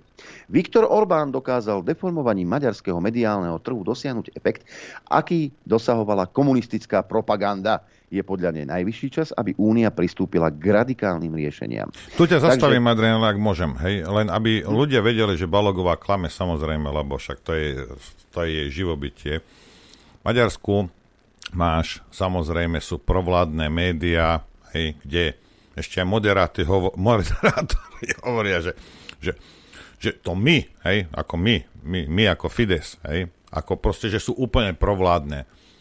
Ale sú tam tak slnečkárske médiá, že Jojka by mohla závidieť aj s Markízou. Funguje tam aj jedno, aj druhé. Hej? A problém asi Balogová má ten, že v mainstreame jedna časť v Maďarsku je konzervatívna. No a iná časť zase slnečkárska. Tak ja neviem, kde je problém. To nie je represívne rozmýšľanie, toto je tá demokracia. To je tá pluralita názorov. Áno, diskusia a podobné veci. No. A podobné toto už neexistuje. Takže už je všetkým jasné, že v skutočnosti nepôjde o slobodu médií, ale naopak o umlčanie nepohodlných členov únie, ktorí vybočujú z radu. No a keďže tie správne médiá majú podľa Európskej únie, napríklad v Maďarsku, nedostatok financií, tak sa bude nový akt venovať hlavne ich dotovaniu a na druhej strane aj finančným postihom voči médiám a štátom, ktoré škodia tým slobodným a dobrým médiám takým spôsobom, že informujú inak, ako je v Európskej únii nariadené. Diskutujúci sa však zhodli, že v prípade Maďarska už ani podobný legislatívny balík nepomôže. Je výborné, že únia sa chystá pretlačiť veľký balík mediálnej legislatívy, ale pokiaľ nebude pripravená sama chrániť svoje hodnoty, tak to opäť zostane v rovine symbolov, myslí si šéfredaktorka Balogová. Sama je aj za radikálne riešenia, napríklad za to, aby boli krajiny, ktorá nedostatočne chráni základné hodnoty Európskej únie, vrátane slobody médií, odobrané eurofondy. Takto tomu sa hovorí sloboda médií. Maďarsku už síce zastavenie financií prefiltrovaných cez Brusel hrozí, týka sa to však iba tých, pri ktorých Európska komisia dokáže ohrozenie korupciou. To by sa teraz malo zmeniť a odoberať sa bude aj za nechránenie európskych hodnôt. Zdá sa teda, že dozrel čas na odoberanie financií, ktoré si členské štáty vďaka ochote lokálnych politikov vopred predplácajú posielaním hotovosti do Bruselu. A tentokrát príde trest už aj za zločiny eurovlasti zrady. Návrh na podmienenie čerpania všetkých financií dodržiavaním základných európskych hodnôt už prešiel aj Európskym parlamentom. Spravodajcom tejto správy bol známy ľavicovo-liberálny slovenský europoslanec Michal Šimečka, sršiaci aktivizmom a horiaci liberálnym plameňom z vysokej intenzity. Europarlament však nemá moc iniciovať európsky legislatívny proces, s návrhom by teda mala prísť Eurokomisia. Aby nebolo zábavy na portále Euroaktiv koniec, prináša ešte nasledujúco poeticko-surrealistické vyjadrenie o masovej podpore nového aktu, zrejme podobné ako pri zvyšovaní právomocí Bruselu. Finančné tresty za narúšanie slobody médií majú aj prekvapivo silnú podporu obyvateľov krajín Vyšehradskej štvorky. Za takýto nástroj sa v nedávnom výskume Českej rady pre redakčnú nezávislosť zasadila väčšina obyvateľov Slovenska, Česka, ale aj Maďarska a Poľska. No pokiaľ bola otázka prieskumu formulovaná v orwellovskom duchu a občanov sa pýtali, či sú za slobodu médií, tak nepochybne odpovedali kladne. Rovnako pozitívne by nepochybne odpovedali aj na otázku, či sa chcú zúčastniť na akte lásky, netušiac, že sa tým myslí vakcinácia.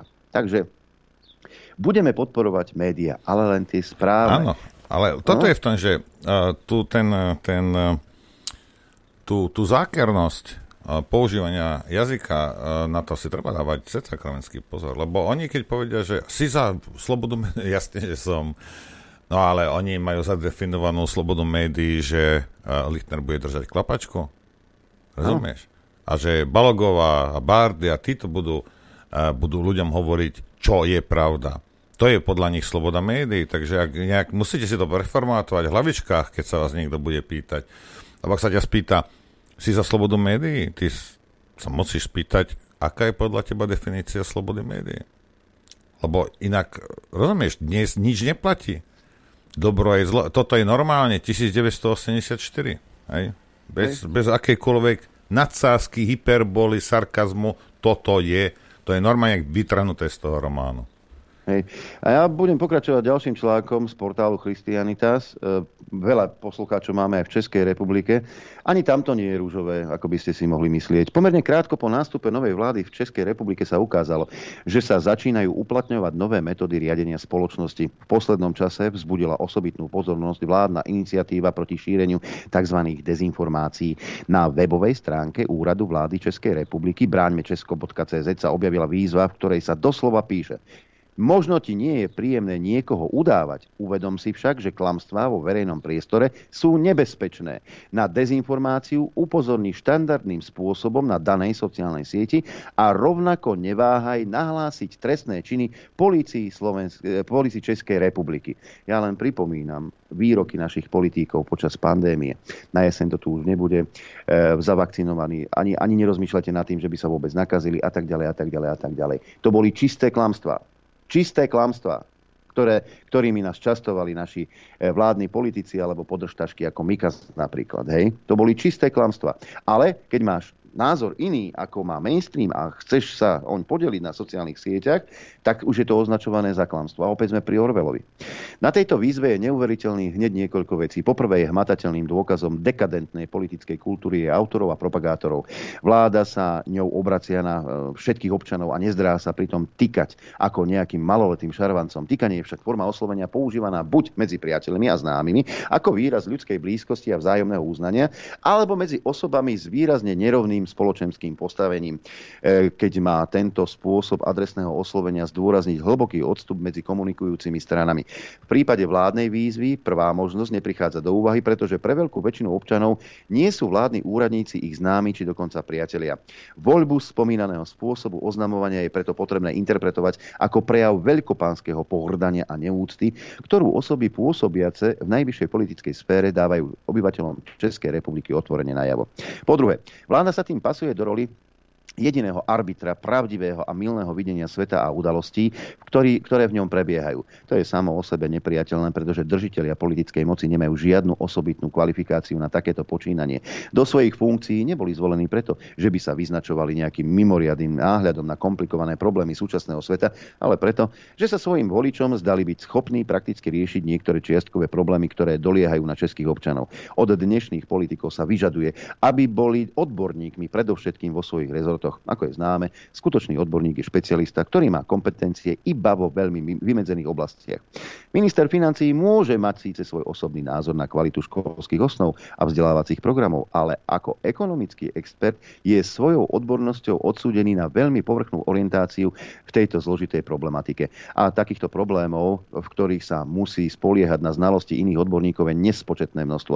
Rovnaká úvaha platí analogicky pre všetkých súčasných politikov, ktorých myslenie funguje podľa súčasných noriem odbornosti. Po tretie, táto česká vláda vyslovene pobáda občanov, aby šíriteľov klamstiev, lží a dezinformácií nahlasovali polícii.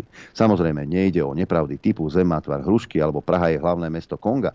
Ide o otázky, ktoré majú vysokú mravnú dôležitosť. Vieme, že sa týkajú najmä tzv. Covidovej pandémie, očkovania a vojny na Ukrajine. V týchto prípadoch je na mieste otázka, či je zrejmé, ako sa tieto skutočnosti majú. Toto je absolútne kľúčová otázka, pretože ak máme dočinenia s nezrejmými, teda na prvý pohľad neevidentnými faktami, celá záležitosť sa veľmi komplikuje. Je jasné, že najdôležitejšie veci a udalosti v ľudskom živote sa ani zďaleka nevyznačujú nejakou zjavnou samozrejmosťou. Je azda nad všetky pochybnosti zrejme, kto je človek? Je azda nepochybné, že človek je slobodná bytosť? Je každému hneď jasné, či Boh existuje alebo neexistuje? A takýchto problémov je v ľudskom živote množstvo. Jednoducho tu neexistuje nejaká zrejmosť, nejaký očividný dôkaz. Jednou z veľkých zásluh starogréckych filozofov je, že poukázali na základnú povahu ľudského rozumu. Právom v ňom videli schopnosť odhaľovať to, čo je skryté bezprostrednému pohľadu. Človek je bytosť zrodená na to, aby objavovala a odhaľovala to, čo bez náležitého duševného a morálneho úsilia zostáva ľudskému oku beznádejne zahalené.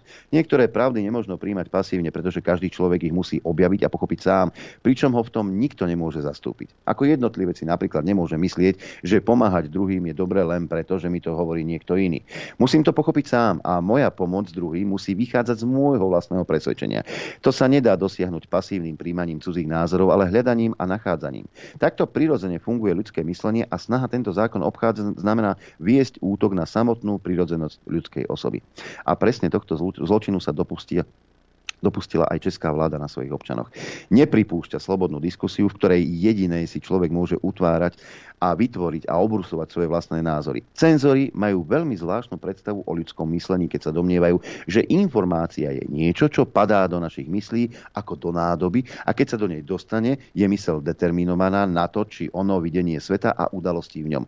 Podobne ako počítač, ktorý niekto programuje podľa toho, aký výstup sa od jeho operácií očakáva. V tomto sa zreteľne prejavuje, že naši volení zástupcovia nemajú ani potuchy o tom, kto je mysliaca bytosť. Potvrdzujú to aj tým, že sa na neho obracajú spôsobom: hej, ty, udaj každého, kto nehovorí to, čo hovoríme my. Moci na najvyššej úrovni v štáte sa chopili nebezpeční blázni. A týka sa to aj Slovenska. Každému súdnemu človeku je totiž jasné, že omyl je možný aj pri chápaní vecí, s ktorými máme priamu a bezprostrednú skúsenosť. S veľkým množstvom udalostí, o ktorých nás informujú médiá, však nejakú priamu a bezprostrednú skúsenosť nemáme. Sme odkázaní iba na informácie, ktoré sú myšlienkovými produktmi iných ľudí. Nejde teda o nejaké objektívne fakty, ale len o výstupy, ktoré sú poznačené hodnotovou orientáciou ich autorov. Nikto nemá morálnu povinnosť sa s takouto orientáciou stotožniť. Ak je legitímne pochybovať o spoľahlivosti môjho poznávania reality, ktorú bezprostredne vnímam, je ešte legitímnejšie pochybovať o skutočnosti, o ktorej sa dozvedám sprostredkovane iba na základe informácií. Kto toto neuznáva, je obeťou zvráteného myslenia. Závažným previnením českej vlády je, že túto zvrátenosť nielenže podporuje, ale pod sankciami zavádza myšlienkový režim, ktorý je znásilnením slobodnej ľudskej bytosti. Karel Kryl kedysi povedal nasledovné slova: politikom sa neverí, politikov treba kontrolovať. Človek verí v Boha, verí v prírodu, verí v krásu, verí v myšlienku, ideu. Politikovi sa neverí a kto v neho verí, je idiot. Naši politici však chcú, aby sme im verili, aby sme dôverovali ich, nie našej vlastnej schopnosti rozlíšiť pravdu od omylu. Chcú od nás, aby sme sa správali ako idioti. Myšlienku Karla Kryla možno samozrejme rozvinúť ďalej. Kto verí politikom, je mentálne nesvojprávny. Médiá podporujú názory politikov pri moci, takže tí, ktorí veria médiám, sú takisto mentálne nesvojprávni. To, čo robí súčasná česká vláda, má obdobu iba v totalitných pomeroch. Preto sa tým zbavuje všetkej legitimity. Slobodomyselný a úprimne hľadajúci občan ju nemôže v nejakom prípade považovať za svoju. A toto isté sa týka aj vlády Slovenskej republiky. Príklad. Hej? Niekde napíšeš na sociálnej sieti, že ja neviem, Boh ťa zachránil, alebo niečo sa ti stalo, alebo niečo, alebo že vďaka Bohu. A implicitne ty vlastne tvrdíš, že Boh existuje. Hej? A ja keď sa ťa spýtam, existuje Boh, ako to už? No viem. Hej? Lebo však bavil som sa s mnohými ľuďmi. Viem, cítim, neviem čo. Máš na to nejaký empirický dôkaz? Nemáš. Ja ťa môžem nahlásiť. Ja ťa môžem nahlásiť, kam ja chcem. Že tľapeš somariny o nejakom deduškovi na obláčikoch. Rozumiete? Kam toto môže zasiahnuť? A teraz si vravíš, že veď máme slobodu náboženstva, Lichtner, tak sa somariny rozprávaš. Hej, pred 3 rokmi, keby ti niekto povedal, že ťa zavrie doma a zničí ti biznis, tak by si sa takisto ksichtil, to nemôže, veď máme slobodu podnikania. Hej? Áno, a to by oni neurobili. Naozaj? No. Hej? Keď zaklopotí policajti alebo prelezie ti ploci, tam vytkne členok, hej? A zoberú ťa, lebo ty si niekde napísal, že Boh existuje. Si myslíš, že je to tak pritiahnuté za vlasy? Naozaj? Spomeň si, čo bolo pred 3 rokmi, spomeň si, čo je teraz. Toto nemá konca. Rozumieš tomu, to buď sa postaví, že zničíš to, alebo ťa to zničí. Toto je celé, tam nie je nič medzi tým. S týmito ľuďmi sa nedá dohodnúť, s týmito ľuďmi sa nedá v žiadnom prípade diskutovať, lebo nie je o čom. On ťa chce zničiť, on chce zničiť tvoje kresťanstvo, tvoju rodinu, tvoje hodnoty, teba ekonomicky zničiť. Rozumieš, toto je ich cieľ. Áno, robia to postupne. Ale toto je ten cieľ. A teraz čo? Necháš sa? Lebo o tom to je celé. Hej. Jasne, máme slobodu náboženstva. Áno, máme. Na papieri máme iné slobody, človeče. A príde najvyšší súd. Príde najvyšší súd Slovenskej republiky a vyserie sa ti na tvoje práva. A ten, kto sa ti vysral na tvoje práva, nie je ani potrestaný. Stále tam sedí a robí to ďalej a ďalej. Ja by som to celé, tento blog uzavrel ešte blogom Viktorie Helebrant, právničky. Ona sama seba popisuje ako obyčajná právnička, ktorá sa dennodenne stretáva s problémami obyčajných ľudí. A jej blog má názov Politika pravdy. Sloboda prejavu je prasloboda. Za extrémnych okolností, ak by nejaký režim v štáte zrušil takmer všetky práva a slobody, ale neuvážene by zachoval slobodu prejavu, existovala by šanca, že vďaka slobode prejavu si dotknutá populácia dokáže všetky práva a slobody vydobiť späť. Naopak, prezieravá totalita siahne v prvej vlne na slobodu prejavu s vedomím, že až tú potlačí, aj všetky ostatné práva a slobody pošle do nenávratna. Svoj blog začínam citátom záverečných slov z monografie docenta doktora Jána Drgonca vydanej pod názvom Sloboda prejavu a sloboda po prejave vydavateľstvom Heureka v decembri 2013, ktoré ja osobne považujem za geniálne zhnutenú podstatu dôležitosti slobody prejavu a dôvod hrôzy a paniky, ktorú táto sloboda vždy vyvolávala v tých, ktorí si chceli uzurpovať moc. Nadpis pre tento svoj blog som si požičala zo skvelej skladby od skupiny Depeche Mode, Politika pravdy. Okrem hudby má aj skvelý text. Veľkú paniku u vládnucej partie demokratov za veľkou mlákou vyvolala informácia o tom, že Elon Musk kúpil Twitter. Carlson Tucker vec komentuje tak, že demokrati si uvedomujú, čo všetko je v stávke. Joe Biden totiž už ďalej nebude môcť kontrolovať krajinu, ak vy budete mať slobodný prístup k informáciám, prihovára sa občanom Spojených štátov. Len pripomeniem, že sociálne siete a mainstream kontrolovaní demokratmi v mene ochrany pred dezinformáciami blokuje účty alebo ich jednoducho zruší, ako sa to stalo v prípade bývalého prezidenta Donalda Trumpa, ktorému Twitter zrušil účet. Ak ste ovládaní tým, že vám vláda rozpráva lži, potrebuje, aby ste tým lžiam verili. A to sa dá zabezpečiť len tak, že sa k vám nedostanú informácie, ktorými to viete overiť. Jeden zo spôsobov, ako to zabezpečiť, je poslať za vami chlapcov so zbraňami, ktorí vám prikážu, aby ste boli ticho. Lenže novinár zdôrazňuje, že takéto veci sa v USA nerobili. Nie sú predsa Afrikou alebo východnou Európou. Avšak počas vlády Joea Bidena, počas sovietskej Ameriky, sa veci majú inak. Joe Biden si zriadil ministerstvo pravdy, ktoré sa volá Rada pre riadenie dezinformácií a je súčasťou oddelenia pre vnútornú bezpečnosť. Dôvodom tohto kroku má byť zvýšenie vnútornej bezpečnosti Spojených štátov. Čo však vláda zabudla občanom oznámiť, je definícia dezinformácie. Nemôžete mať spravodlivosť a právo bez presnej definície toho, čo je jeho porušením, tvrdí americký novinár. Všetko je to len kulisou, ktorá má maskovať snahu o uzurpovanie moci.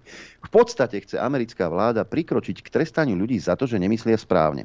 Joe Biden vyhlasuje svojich politických oponentov a kritikov za nepriateľov štátu. Bidenovi nepriatelia sú súčasne nepriateľmi Spojených štátov amerických. Fíha, ako sa toto môže diať v Amerike, pýta sa žurnalista. Ale deje sa to. Bidenovci odhalili svoj tromf sebavedomú 33-ročnú ženu, ktorá prišla z neziskovej organizácie Wilsonovo centrum, ktoré je podľa Tuckera Carlsona jedným z najväčších producentov dezinformácií a priamo prepojené na administratívu Joea Bidena. Spojené je priamo s bývalým poradcom neoliberálnej vlády na Ukrajine a miliónmi, ktoré odtekajú z amerických daní. To sú veci, ktoré by Američania určite nemali vedieť a preto je treba umlčať tých, ktorí takéto dezinformácie vynesú na svetlo. Dobrou správou má byť, že väčšina zamestnancov tohto nového ministerstva sú podľa Carlsona šašovia. Mladá dáma sa na rozdiel od NKVD občanom prihovára formou karaoke, v ktorom partizánskym štýlom útočí v prvom rade na opozíciu Joea Bidena a demokratickej strany. Volá sa Anita Jankovic a podľa vlastného životopisu sa považuje za medzinárodne uznávanú odborníčku na boj proti dezinformáciám. Najviac dezinformácií podľa nej prichádza z opozičného spektra. Sú manipulatívne a zámerne pôsobia na emócie. Sloboda prejavu versus cenzúra je podľa pani Jankovic falošnou dichtómiou. Takto poľahky prekonáva práva a slobody garantované občanom USA prvým dodatkom ústavy, ktorý bol ratifikovaný 15. decembra 1791 a garantuje občanom Spojených štátov slobodu prejavu a slobodu tlače. Nuž, nielen Tucker Carlson, občania Spojených štátov, ale aj pozorovatelia z celého sveta sa zamýšľajú nad tým, ako sa toto môže diať v Amerike. Ale deje sa to. Netreba sa preto čudovať, že na Slovensku za vlády a prezidentky, ktorá sa najviac chvália tým, že sú pevne napojené na Spojené štáty americké a sú teda 2 míľové kroky pred ostatnými zaostalými tvormi na Slovensku, ministerka spravodlivosti, podporovaná prezidentkou, obe tiež v minulosti pôsobiace v mimovládnych organizáciách zastrešených Spojenými štátmi, otvorene podporujú zavedenie ministerstva pravdy a trestné postihy, blokovanie opozičnej tlače a nepohodlných myšlienok kritizujúcich túto vládu. Väčšina vecí označených za dezinformáciu, vecí, ktoré sa blokujú, paradoxne ako si súvisia s tým, že odporuje záujmom súčasnej vlády Spojených štátov amerických. Vlády, ktorá sa cynicky označuje za demokratickú. Mnohí ešte pamätajú, aké štátne zriadenie bolo v krajine, ktorá sa volala Nemecká demokratická republika. Tiež sa nám podsúva, že každá kritika našej vlády je vlastne útokom na náš štát a súčasná vláda má patent na rozum a jedine ona vie posúdiť, čo je informáciou a čo je dezinformáciou. Vláda v Spojených štátoch si myslí to isté. Smutné je, že Slovensko sa otvorene pridávalo k veľmociam v časoch, kedy tieto viedli najagresívnejšie politiky potláčajúce ľudské práva. Smutnou kapitolou našich dejín zostanú politické procesy 50. rokov organizované komunistami pod taktovkou expertov zo Sovietskeho zväzu. Títo nepoužívali mimovládky. Teraz sme oberaní o základné slobody pod taktovkou expertov zo Spojených štátov amerických. Alebo skôr platí, že Slovensko ako malý štát má vlastne len obmedzené možnosti brániť sa agresívnej zahraničnej politike mocností a občanom vytvára len ilúziu suverénneho štátu a suverénnej zahraničnej politiky. PS. Tie médiá, ktoré sa teraz poslušne podriadili diktátu a tlieskajú porušovaniu slobody prejavu a slobody tlače v domienke, že si takto zaistia svoje prežitie, si s väčšou pravdepodobnosťou pripravujú vlastnú popravu. Aj za komunistov vychádzali, aj denník Pravda. Dokonca pre postup v kariérnom rebríčku bolo dôležité, aby ste si objednávali a pravidelne čítali odporúčanú tlač. No už všetci vieme, ako sme sa pozerali na takúto žurnalistiku. Žiaľ, musím konštatovať, že väčšina osôb, ktoré pôsobia v médiách, sa už len snažia pôsobiť dojmom novinára a propagandistickú povahu svojej práce zastierajú rôznymi dymovými clonami. Jednou z nich je aj odvolávanie sa na Spojené štáty americké ako vzorovú krajinu slobody prejavu, tlače pre celý svet. Bejbávalo, čo hovorí, bejbávalo. Spojené štáty už dávno nie sú do čo bývali. A aj keď bývali, tak viete, tam to tiež nebolo nikdy všetko ružové.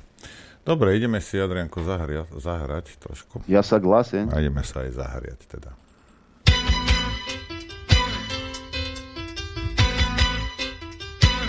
Počúvate Rádio Infovojna.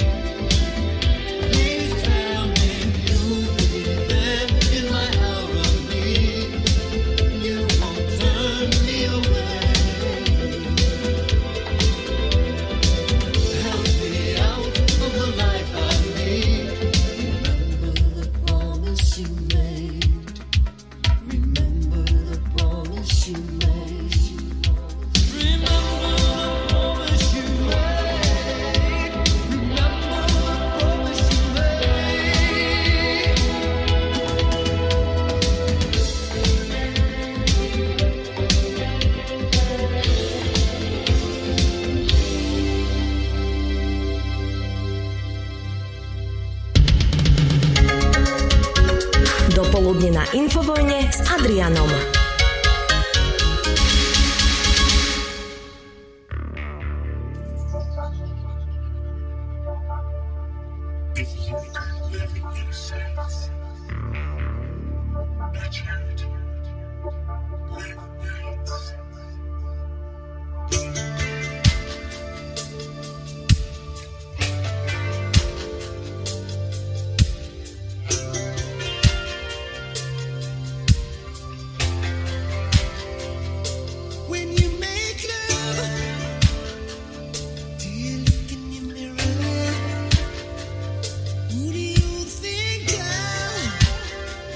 Does he look like me?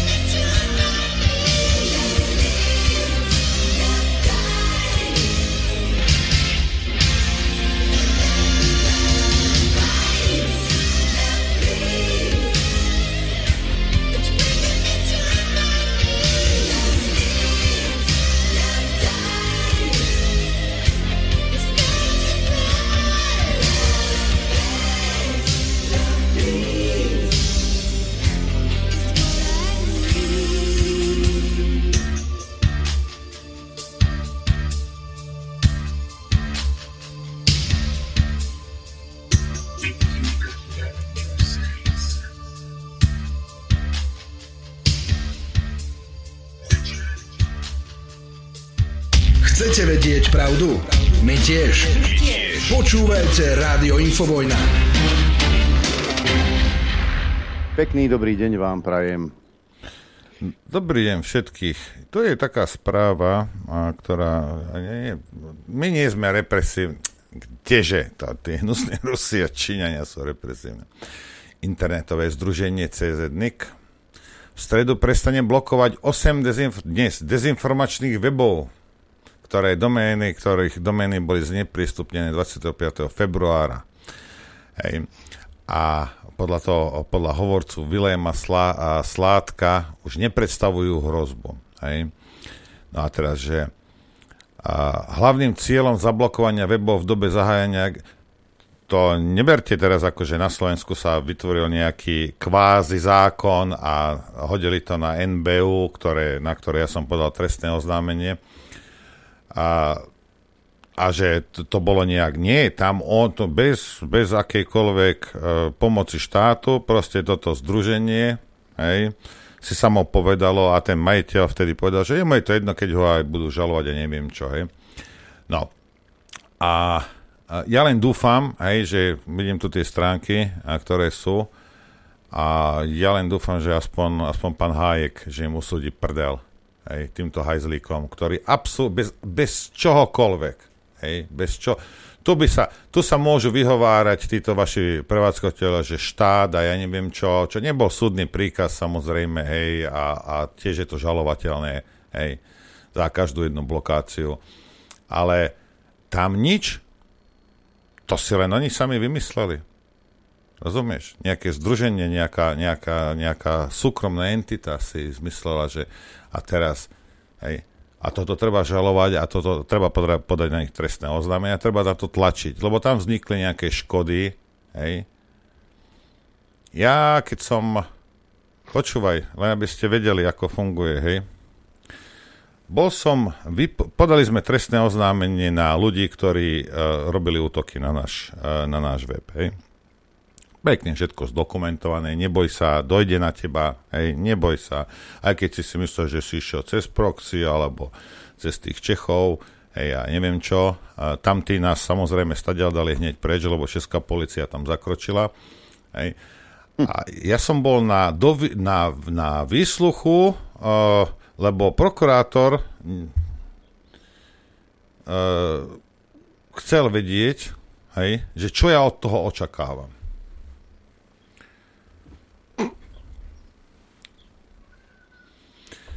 No, tak som vysvetlil, že áno, očakávam, že vinníci tam sú, lebo ako náhle je IPčka a čas, hej, v tej chvíli ten tvoj prevádzkovateľ vie presne, hej, že kto ju mal, aj keď sa ti mení každý deň alebo každé tri, to je jedno. V tej chvíli ja som vysvetloval policajtke, že IPčka a čas, hej, to keď dáte tomu providerovi, ten vám na to dá meno a adresu. Hej. Bo to je celé, to je tak jednoduché. Tak som, vrajím, však ja chcem, aby títo ľudia boli potrestaní. Ja aj vrajím, že pozrite sa, keby ste každému dali, lebo ja na každého samozrejme potom podám žalobu civilnú, hej, a vznikli nám škody. A zaplatíš to, hej, nemyslí si, že nie, hej. Ale vrajím, že keby ste dali každému len poriadkovú pokutu, 100 eur, hej, za toto, vrajím, tak budete najlepšie zarábajúci policajt na Slovensku. Bo to sú tisíce tých ľudí. Hej. Ja viem, že si myslíš, že v anonimite sa stratíš, nestratíš sa, môj zlatý. Ver mi, že nie. Hej. No a budeš platiť za to, hej. Budeš, lebo budeš. Hej. Možno to bude trvať rok, 2, 3, ale budeš. Hej. Určite budeš, každý jeden z vás. Ja na to dohliadnem. Hej. Takže, no, ja som len, že však treba zistiť, kto sú tí vinníci a treba ich potrestať, však ja nič inšie nechcem. Hej. Lebo ja potrebujem, aby sa zistili vinníci, aby som ich mohol žalovať civilne, samozrejme. Hej. No a o tom to je celé. Hej. Ja viem, že si myslíte, že to a ty budeš za spravodlivosť, no dobre, však ťa dobehne všetko. Ťa dobehne. Lebo ty útočíš na súkromný majetok, to je to isté, ako keď som prišiel k tebe a rozbil ti sekerou telku. Hajzlík jeden. A si myslíš, že keď to robíš elektronicky, že to sa nič nedeje? No zistíš, že sa deje. Každý jeden zasratý slniečkár, ti zaručujem, že pôjdeš, hej, A budeš platiť, lebo budeš. Policajtka si môže urobiť 3, 4, 5 tisíc čiarok. Hejš. Každému jednému, keď len dajú 100 eur pokutu za to. Hej. To ťa ale nevyviní z toho, čo ja pôjdem ďalej, samozrejme. Lebo to, čo polícia urobí a zhodnotí ten tvoj čin, to nemá nič spoločné s tým, čo budem ďalej ja robiť s tebou. Hej. Tak len aby si vedel, že 100 alebo 200 eur a pokuta, to nie je koniec tej tirády, ktorú ja mám pre teba nachystanú. Hej. Tak si šetrite peniaze. Možno si nebudeš kúriť v novembri a v decembri a budeš mať na to, aby si Infovojne dal peniaze. Lebo dáš. Každý jeden z vás. A nie, že nie. Každé jedno meno, každé jednu adresu vieme. Hej. Ja sa musím ospravedlniť, lebo som sprasil Viktórii meno nie Helen Brandt, ale Helen Bart. Viktória, ospravedlňujem sa v tomto prípade. Ja tu mám nové správy nejaké. Volodymyr Zelenský odsúdil nedostatok jednoty medzi západnými krajinami. Na video vystúpení v Davose skritizoval postoj maďarského premiéra Viktora Orbána, ktorý odmieta podporiť embargo Európskej únie na dovoz ruskej ropy. S Maďarskom je niečo zle, vyhlásil. Ešte raz sa opýtam. Tečie ropa na Ukrajinu aj plyn? Existuje jednota v prípade vstupu Švédska a Fínska do NATO? Nie. Je teda Západ jednotný? Nie. Našou silnou stránkou bola jednota vo vnútri krajiny a teraz záleží na jednote Západu, aby bol silný a pevne podporil Ukrajinu proti Rusku. Keď budeme všetci skutočne jednotní, budeme mať nad Ruskom výhodu, dodal Volodymyr Zelenský. No, takže nejaký šašo, herec, počmáraný, ide organizovať celý svet. Tak, židovský fašista, židovský nácek, on bude rozprávať kto, čo, ako. Inak na druhej strane, viete, tie zase reči, zase niekde dealerka si, táto stará rašpla, niekde si niečo buchla, hej, že urýchlia a toto. A Francúzi vysvetľovali, Macron tiež 10-15 rokov a iní odborníci z Francúzska tvrdili, že Ukrajina, keď bude veľmi dobre, tak 15 až 20 rokov bude trvať, než bude môcť byť vzatá do Európskej únie. Ale toto, povedzme, na Ukrajine nepočuješ a Ukrajinci to nevedia. Ukrajincom je vysvetľované, že budeš trpieť teraz a tak syn ti zomre tam a neviem čo, ale ty budeš mať svetlé zajtračky, lebo veľmi rýchlo, možno do roka, do dvoch, budete v Európskej únii. Riť palovo budete, a nie v Európskej únii. Klamú aj tým Ukrajincom. A keď riť palivo sa budete mať dobre, stačí sa pozrieť na Slovensku okolo seba. Toto predpovedal tých 10 až 20 rokov už v roku 2017 Jano Baránek v rozhovore pre Netky. Raz sa k tomu určite dostaneme. Ale niektorí analytici, napríklad z Armádneho magazínu, čo sa týka Poľska, ktoré má strašne blízko k Ukrajine teraz, tak upozorňujú na jednu vec.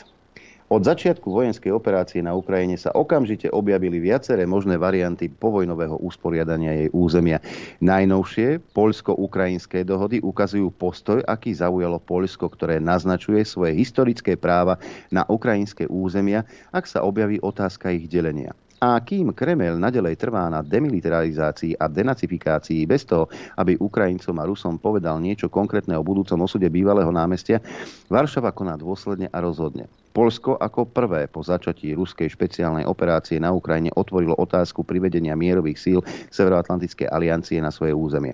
Brusel sa tomu vyhol, ale nevysloveným konsenzom bolo rozhodnutie, že Varšava môže ďalej konať priamo podľa vlastného uváženia bez toho, aby to ovplyvnilo celú Severoatlantickú alianciu. A začalo sa konať. Zatiaľ, čo sa kolektív Medinského snažil vyjednávať s kolektívnym západom o podmienkach čestnej kapitulácie, prezident Andrzej Duda nedávno urobil mimoriadne významné vyhlásenie. A možno v tej Európskej únii budú do pol roka. 10 ročia a nenajbože celé stáročia. Ukrajina je pre Poľsko bratským štátom a ako dúfam prorocky povedal Vladimír Zelenský, medzi našimi krajinami Poľskom a Ukrajinou už nebudú žiadne hranice. Táto hranica už nebude existovať. Aby sme spolu žili na tejto zemi, spoločne budovali a obnovovali naše spoločné šťastie a spoločnú silu, ktorá nám umožní odraziť akékoľvek nebezpečenstvo a akúkoľvek možnú hrozbu. Vyššie uvedené nám dalo dôvod predložiť hypotézu, že pod hrozbou vojenskej porážky od Ruska Polska, ak odmietne byť prijatá do bloku NATO, sa Ukrajina môže pokúsiť spojiť so susedným Polskom do akejsi Rzeczy pospolitej, takzvaného nového konfederačného štátu. V rámci návrhu prezidenta Dudu na odstránenie hraníc medzi Poľskom a Ukrajinou sa tieto dve krajiny môžu dobre zjednotiť do konfederácie alebo únie, kde môžu byť poľské jednotky umiestnené na území Ukrajiny. Varšava prijala návrh zákona zjednodušujúceho situáciu pre mnohých ukrajinských utečencov, ktorý im dal všetky rovnaké práva, ako majú Poliaci, s výnimkou hlasovacieho práva. Deň predtým prezident Volodymyr Zelenský oznámil prijatie zrkadlového zákona pre občanov Poľskej republiky, ktorí sa ocitli na území Ukrajiny. Komentoval to takto: Dnes si s Andrzejom dokonale rozumieme. Naše parlamenty, vlády, vo všeobecnosti naše národy si rozumejú ako nikdy predtým. A nezáleží na tom, či je to cyrilika alebo latinka, nezáleží na tom, ako píšeme vôľa a nezávislosť. Je dôležité, aby Ukrajinci a Poliaci hovorili tieto veci rovnako a rovnako pripravení sú ich chrániť. Ukrajina to už robí úplne v popredí. Chráni nie len seba, ale aj celú Európu. Takmer všetky naše mestá sú partnerskými mestami Poľska. Naše národy sú tiež bratmi. Naše krajiny sú sestry. Sme príbuzní a neexistujú medzi nami žiadne hranice ani bariéry. Mentálne už dávno neoddelujú ukrajinský a poľský národ. Preto sme dospeli k dohode, že to v blízkej budúcnosti prevedieme na vhodnú bilaterálnu dohodu. Najprv o spoločnej hraničnej a colnej kontrole a neskôr o jednotnej podmienenej hranici, keď sa Ukrajina stane členom Európskej únie. V praxi to znamená dvojmorie. Varšava a Kyjev urobili prvý a absolútny skutočný krok smerom k zjednoteniu Poľska a celej Ukrajiny do únie s píčkovou Commonwealth 3.0. Začne sa naplňať dlhoročný sen Jozefa Pilsudského o vzniku Medzimoria, ktoré má cez Odesu a Nikolajov prístup nielen k Baltu, ale aj k Čiernemu moru. Teraz na okupovanom území Donecka a Luhanska postupne prestáva existovať najviac bojaschopné zoskupenie ozbrojených síl Ukrajiny. Mnohí sa čudujú, prečo tam Zelenský posiela stále viac a viac posil na zabitie a ako bude neskôr bojovať s Ruskom. Vo svetle začínajúceho procesu zjednocovania Ukrajiny a Poľska sa ponúka celkom logická odpoveď. Mŕtvych ukrajinských vojakov a príslušníkov Národnej gardy nahradia dobrovoľníci z radov poľských dovolenkárov, ktorí preveznú obranu Čiernomorského regiónu a Kieva.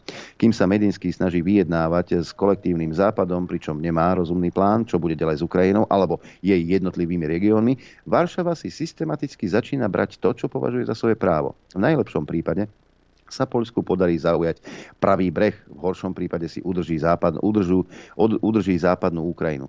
Ostane to dovtedy, kým Kremel jasne a jednoznačne neprehlási svoje nároky na svoju bývalú republiku a nevysvetlí jej obyvateľom, čo presne pre nich chystá. Aj toto sa môže stať. A nie, že nie. Pretože v tejto dobe čokoľvek si dokážeš predstaviť, sa naozaj stať môže.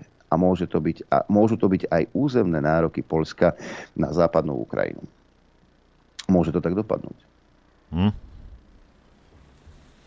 A Trojmorie alebo Medzimorie, o tom snívajú Poliaci už dávno, pretože ak by naozaj ten pás tých krajín bol nejakým nárazníkovým pásom, kde by bolo Poľsko, Česko, Maďarsko, Slovensko, Česká republika, poťažmo Rakúsko a dole Bulharsko a Rumunsko, kto by bol vedúcou silou v tomto Medzimorí?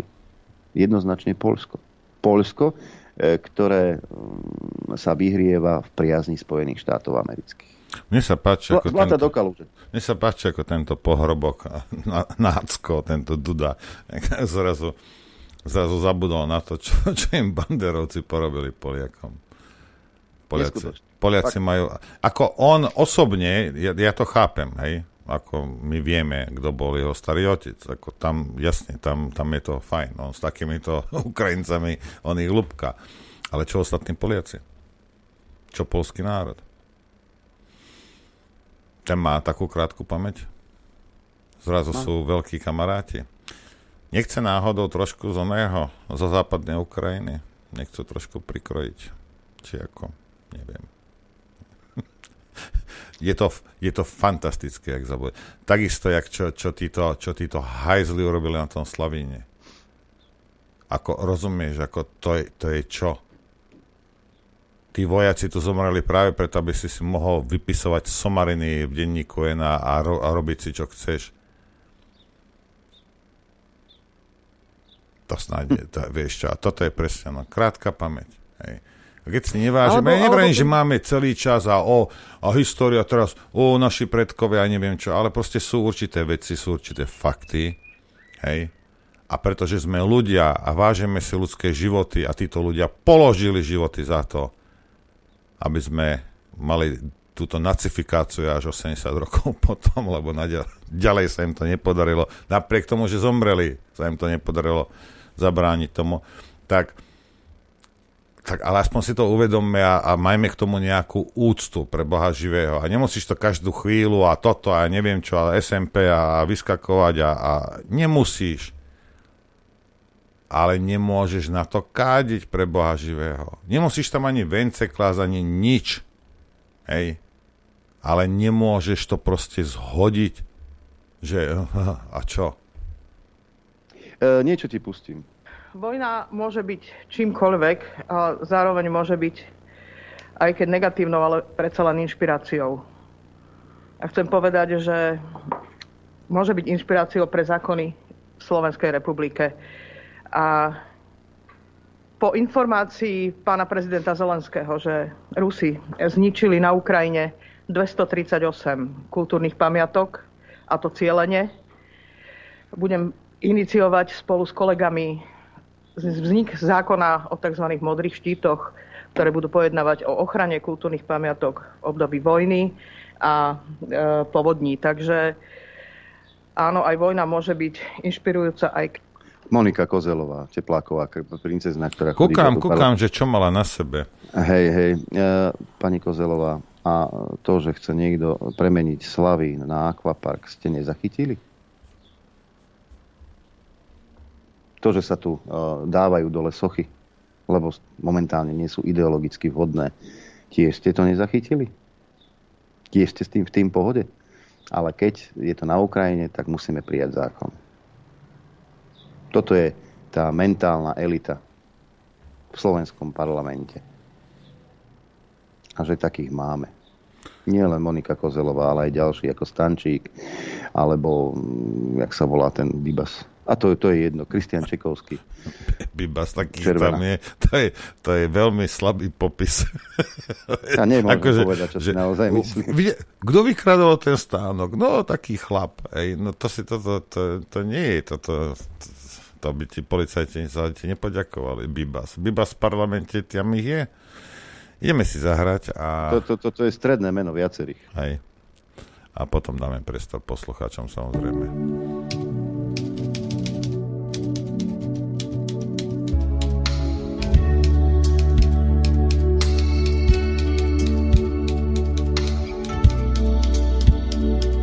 Počúvate Rádio Infovojna.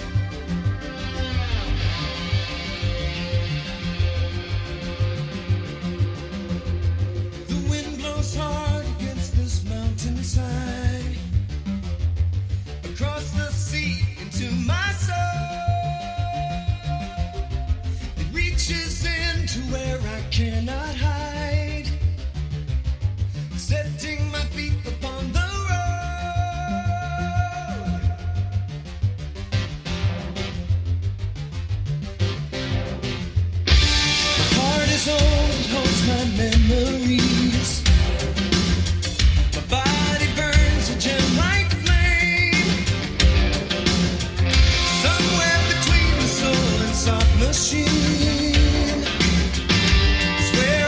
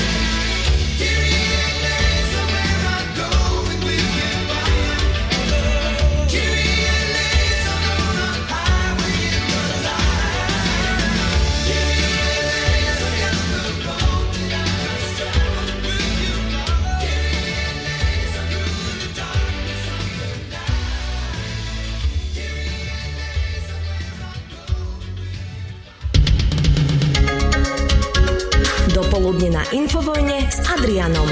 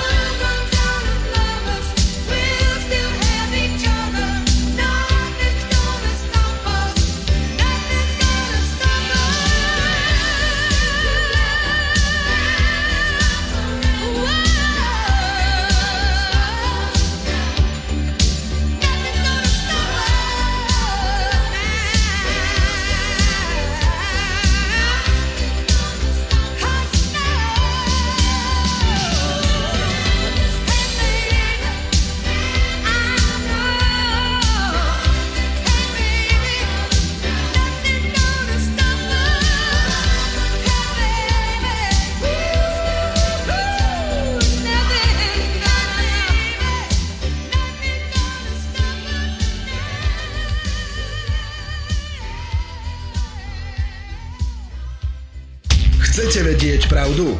My tiež. Počúvajte Rádio Infovojna. Pekný, dobrý deň. Dobrý deň. Prajem aj ja. Ja som zabudol jednu vec povedať. Mne bolo povedané, že na tej Šírovej, ak zďalej prídete, alebo to, že sa tam dá stanovať, že tam môžete zostať do druhého dňa. Dobre, vstane. No, napríklad. Prísť už piatok, do nedele, víkendík, pri vode. paráda. Už by malo byť teplo, bude dobre. 0950 66 1116, telefónna linka sem k nám do štúdia Juch. No a hneď máme aj prvého telefonujúceho. Nech sa páči, počúvame. Zdravím vás, pekný deň všetkým želám. Vlasto, Košice, Teraz, Galupy, Poloninák. Pani, mám tri komentáre, tri príspevky, bude to dúfam krátke. Poprvé, pán Norbert, som rád, že ste dali ten svoj podstrek týkajúci sa zotročenia Európy a všetko, čo s tým súvisí. Do pozornosti dávam jednu vec s tým súvisiacu, že ešte v roku 2008-2009 Davos, skupina Bilderberg, skupina G20 špekulovala, ako sa dostať z tej prvej krízy, ktorá vybuchla v Amerike. Jedno z riešení bolo buď ťahať to do nekonečná a uvidí sa, čo sa zrobí, alebo druhá vec, zaviesť severoamerickú novú menu, ktorá by nahradila americký dolár, takzvané Amero. To je prvá vec. Veľmi dobré, ak si pamätám, mal v tom čase postrek pán Ľuboš Húďo ešte na slovenskej televízii, ktorý s tým súvisel. A som bol osobne v tom čase prekvapený, že toto slovenská televízia zverejnila. Druhá poznámka. Poľsko, Ukrajina a pán Duda. Je tam jednoznačne nakročené na dokonca rozšírenie hraníc, ja s tým absolútne súhlasím. Moja otázka je taká malá tatírska, čo Slovensko? Nikto zo slovenských politikov okrem dodávok zbraní nerozmýšľam nad tým, že ak by sa pohli týmto smerom Poliaci, že aj my by sme si mohli niečo zobrať.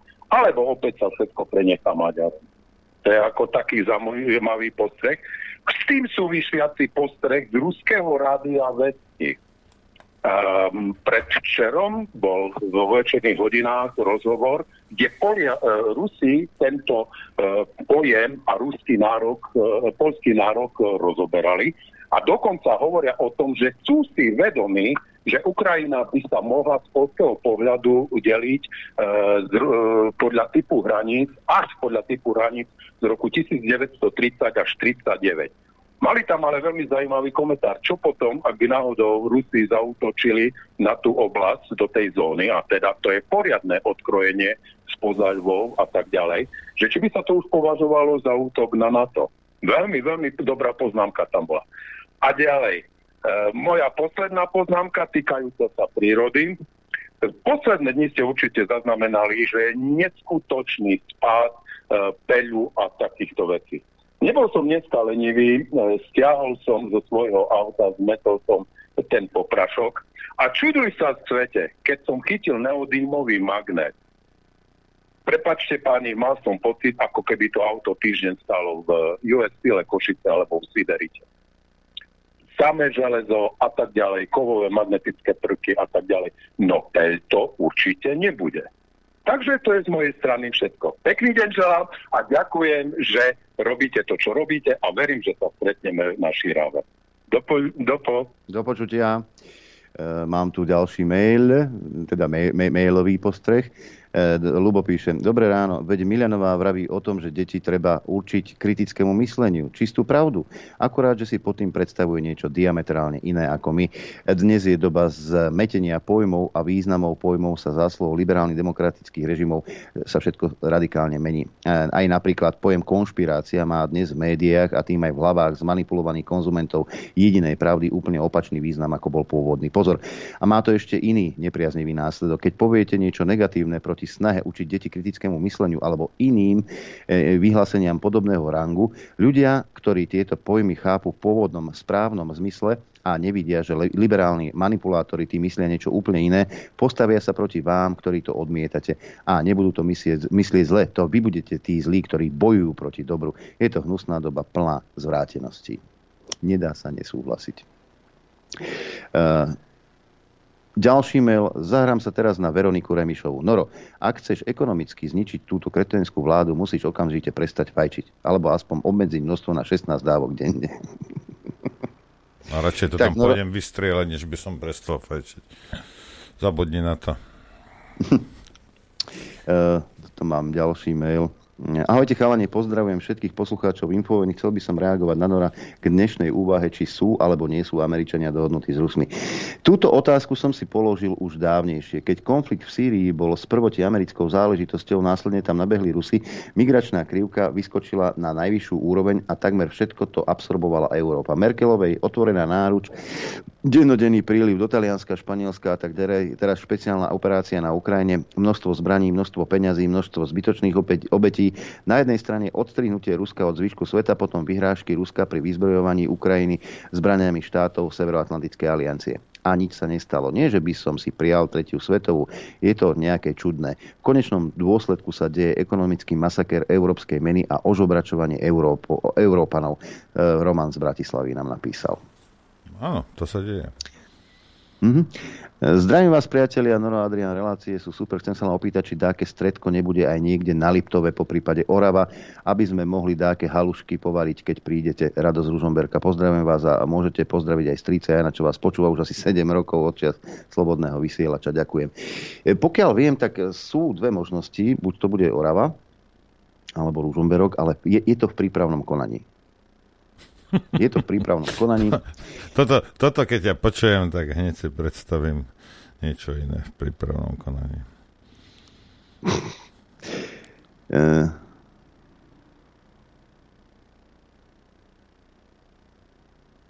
Kde to máme? Tuto máme. A to normálne však môžete pokojne telefonovať. Ahoj Adrián, na stretnutí Infovojny si spomenul potom, ako rozprával Martin Agron, že ti pomohol schudnúť pomocou byliniek, predpokladám čajov. Nie, čaje to neboli. Vieš bližšie napísať, čo si pil, respektíve piješ, mám podobný problém, nevie schudnúť, aj keď sa mi to podarí nejaké kilo dať dole, za mesiac to mám späť. Všetko je tuto v hlave. Si musíš povedať, že chceš a potom to ide. No, samozrejme, kotvičník a pestrec mariánsky. Kotvičník, bol to čaj, momentálne je to Maťo robí tinktúru, tá je oveľa lepšia, a pestrec mariánsky. Buď olej, alebo nedrvený plod, 3-krát denne lyžicu polievkovú, šupnúť na jazyk a zapiť. To je jednoduché. A nežrať. Myslím si, že s tým si mal začať. Hej, nežrať. Áno, lebo ako poznáš ten biely sex, čo je. O polnoci, keď si v chladničke pichnutý do pol pása, tak... A áno, keď som chytil hlaďáka, tak som si dal proteínovú tyčinku. Rozumie, pol klobásy. Hej. Ale musíš chcieť jednoducho zmenšiť si porcie, vylúčiť chlieb zo stravy. Mne to pomohlo aj so žalúdkom, takže toto je cieľ, ale naozaj ty musíš chcieť. A potom to ide veľmi rýchlo. Máme ďalší telefonát, nech sa páči, počúvame. Ahojte, veľká diera časová bola medzi telefonátmi, tak som to zneužil. Si to zachránil, hej? Roman Nová Baňa. Ale Peťo mi hovoril jeden vtip, tak ho budem skúsiť povedať. Stretnú sa tri žraloky, jeden hovorí, fuj, tak mi je zle. Krvá sa mi furt hamburgermi potom Američanovi. Druhý hovorí, čo sa sťažuješ, ja som bol 2 dni delíriu po Rusovi. A tretí hovorí, páni, podľa občianskeho, to bola nejaká Slovenka Remišová, ale ja sa odtedy neviem potopiť. Tak bola dutá. Ďakujeme pekne. Ahoj. Tuto v súčasnosti ste asi jediné rádio, ktoré najčastejšie púšťa Elán. Existuje cenzúra aj na jeho trefné piesne, tak ako na vaše vysielanie. Mohli by ste pozvať ako hostia aj na telefón Jozefa Ráža. Jože Ráža je to človek so zdravým rozumom a je osobnosťou Slovenska Peter Skočíc. Tieto kroky sme už podnikli aj dávnejšie, ale zatiaľ sú bez odozvy. Radi by sme ho privítali v štúdiu Juh, ale zatiaľ teda z druhej strany nejaká odpoveď alebo reakcia neprišla. Mail. Dobré ráno, Norbert veľmi často spomína slovné spojenie riť paľov. Už fakt začínam byť homofóbny. Nechajte moju riť na pokoj, vy labužníci, pali z Nemecka. Norbert je gurmán, pozor. Keď si ty pod tým predstavuješ práve toto, to zase nesvedčí o Norovi niečo, ale o tebe. Máme ďalšie. Prasaťo sa s ním valožite. Áno, o kukurici. Haló, počúvame, nech sa páči. Ahojte, Tibor. Chcem sa spýtať, či by ste mohli Michala Kaliňáka pozvať do ZMOSu. Pripravuje veľmi zaujímavú petíciu. A ešte k tomu tej Európe. No mne to tak vychádza, že vlastne Amerika chce, aspoň takto chápem ja, že vytvoriť namiesto eurodolára nejakú svoju vlastnú menu, ale tým, že vlastne euro trošičku silnejšie, tam je pomer len 1,015, tak trochu spomaliť obchod a ekonomiku v Európe, aby došlo k tomu úplnému vyrovnaniu 1,0, pomer dolára a eura. A potom vlastne len keď sa zruší dolár, zrušia sa vlastne všetky podlžnosti dolára, ktorý má, a ide sa na novo, s novou menou. A nahradí sa eurodolár, len vymení sa meno, ale všetky podlžnosti sa vymažú. Úplne jednoduché. A čo k tomu treba na oslabenie ekonomiky, teda obchodu, no buď vojnu, alebo COVID. Povedala to nakoniec aj Svetová banka. A tie výpadky na kúpe predají tomu veľmi pomáhajú. Takže mne to takto vychádza. Celý zámer a ožobračovanie Európy je len kvôli tomu, aby euro a dolár bola jedna tá sama mena a rýchlo sa preklopila na tretiu menu a stratou podlžnosti. Áno, majte sa na novo. Majte sa, do počutia. Ďakujeme. Nie je to úplná zobadilosť, čo povedal. Mm-hmm. Tie snahy sú. Tuto máme. Jur, Linda píše, dobrý deň páni. Rada by som sa ešte vrátila k stretnutiu v Úre, bolo to super, počula vás vyše 2 roky a bola som prvýkrát na stretnutí, chcela som si kúpiť trička, knihy, podporívať a tešil som sa na guláš, na mieste som ale zistila, že mám so sebou málo peňazí a stála som pre ťažkým rozhodnutím tričko alebo jedlo. Nakoniec som sa rozhodla vás radšej podporiť a zostala celý deň hladná, ale stojí to za to, ste skvelí, ďakujem za vašu prácu. No a najväčší gól bol, keď som na vašej akcii stretla susedov z vlastného paneláku z môjho poschodia, kúkali sme na seba jak puci. Linda z Bratislavy. Aj na toto slúžia vlastne tie stretnutia. Že lebo možno sa tam nerozprávate medzi sebou. Mm-hmm. Možno, lebo bol tam aj taký návrh, že keď sú tí ľudia na tom stretnutí, že z jedného mesta nevedia o sebe napríklad. No, ja vám môžem povedať, že vzhľadom k tomu, keď robíme poštu, tak ja vidím, že posielam na 3 rôzne mená do tej istej firmy, alebo na tej istej ulici, v tom istom paneláku, hej. Sú tiež, že či vedia o seba, alebo nie, to ja neviem, hej, ale proste áno, je to tak a dnes už, dnes aj tie mená, keď vyhľadávame alebo niečo, ste 3 a 4, a čo máte rovnaké mená, preboha živého, každý z iného mesta. A, takže áno, pravdepodobne nadostrel aj nejakou gumipuškou budeš mať niekoho, kto počúva Infovojnu, určite. Treba, ja neviem, nálepky alebo niečo, treba dať o sebe vedieť. Mm-hmm. Máme ďalší telefonát. Haló, počúvame. No, dobrý den, mám dotaz. Jestli byste nemohli zase po čase pozvat někoho, bohužel zemřel na Jana Teleky, takže vlastně teď už vlastně nahrazuje nějaký ten její tým, se kterým ona pracová v tom Eurorespektu, v těch internetových novinách. Všiml jsem si, nevím, jestli je to teda její syn, nebo kdo to je, ale píše tam nějaké Teleky, tak jestli byste mohli třeba pozvat někoho z toho, co se týká toho případu, jak to dál pokračuje, ten případ Kuciak, ona říká, že to nějak vyřešilo a tak dále, a nebo přímo doktora Nesmeryho. Nesmery bude v pondělok. A potom mám dotaz přímo, pane Lichtnere, co myslíte na to, kdyby se zrušili úplně odpisy, a zavedli by zase daň právnické osoby, dejme tomu, že snížila by se na 10 nebo 5%. To je všetko, díky za tým. Ďakujeme pekne. Nesmery aj s generálom Ševčíkom bude v pondelok, sú nahlásení. No a nie je to syn, je to manžel. Manžel. Bol aj na stretnutí mimochodom Jura. Dobre, ak som správne pochopil, otázku je, že by sa zrušili odpisy, hej, a že miesto toho by sa ponížila daň. Áno, to by bolo úplne super pre banky, investičné spoločnosti, kreténov, čo sprostredkovávajú veci, lebo sami nie sú schopní nič vytvoriť. A čo fabriky? Čo výrobné podniky? Rozumiete, keď tí ľudia investujú niekedy milióny, niekedy desiatky miliónov do výrobných prostriedkov. Čo? Hej. No pre takú banku, pre poisťovňu, pre zdravotnú poisťovňu, pre kdekoho, no to by bolo super. Hej. Prečo vymieňať jedno za druhé, keď jedno zasahuje jeden sektor a druhé zasahuje obidva sektory a akurát ten jeden by bol na tom zle. Jasne, budeme ničiť výrobu, už prečo nie. Aby banky a poisťovne už sa mohli topiť v peniazoch. Nie, to je taký problém. Hej. Krajiny, ktoré znížili povedzme tieto dane, tak vybrali viac. Hej. Lebo každý na to prišiel. Hej.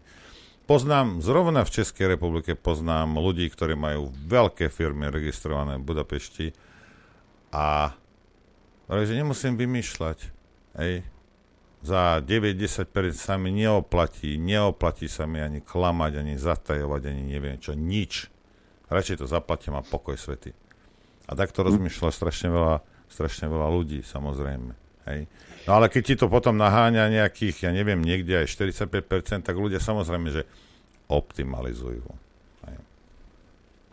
Máme telefonát ďalší, nech sa páči, počúvame. Dobrý deň, pozdravujem pánov moderátorov. Ja na margo tých stretnutí, že sa tam ľudia vlastne stretnú aj tí, čo nevedia o sebe, že počúvajú Infovojne. Mne sa stalo, že keď som minulý týždeň alebo tak nejako volala do Infovojny, na druhý deň moja kamoška už mi písala, si volala, čo? A ja jej hovorím, že no tak píšem maily alebo volám, keď sa dá, keď mám čo povedať. A vlastne takto spoznávam ľudí, ktorí počúvajú Infovojnu a potom mi treba napíšu alebo ma oslovia, že som tam volala. Lebo veľa ich napríklad u nás nie je. Počkajte, a vaša kamoška nevedela, že vy počúvate Infovojnu? Tak vedela, ja som jej aj poradila, aby tú Infovojnu počúvala, počúva každý deň, hovorila, ale sú aj ľudia, o ktorých som nevedela, že vlastne počúvajú Infovojnu a už mi hovorili, že no, si volala, čo? Takže aj takto sa dá zistiť, že ktorí ľudia pre prípad núdze, ktorí ľudia vlastne majú podobný názor ako treba ja, alebo vy, alebo... Tak, ďakujem pekne za vypočutie. Ďakujeme. Je vás veľa, aj ako to je pravda. A je vás veľa. Aj. Aby ste sa čudovali, aké mená. Napríklad ja. Zaradili. Ja počúvam Infovojnu každý deň od 9. do 12. Lebo musím, ale počúvam. Andrej Danko svojho času mi volal po relácii, že toľko ľudí, čo mi volalo, že to počúvalo a to som si myslel, že sú extra slniečkári a oni počúvajú. Tak to je. Možno ani neviete, že váš sused, ktorý sa tvári, tak ako sa tvári, že je jeden z poslucháčov. No a ďalší poslucháč je na linke. Nech sa páči, počúvame. Dobrý deň. Pozdravujem vás. Viete, mňa zaujalo napríklad tí naši, pán Sulík, ktorý je tak proti zvyšovaniu tých daní tým nadmerným ziskom v tých našich monopoloch, proti ktorým sme niekedy bojovali. On už asi zabudol, že keď sme mali kreténa ministra financí Mikloša, ďalší kretén, Sulík mu bol poradca. No a čo vtedy urobili? On je na to hrdý. Urobili rovnú daň.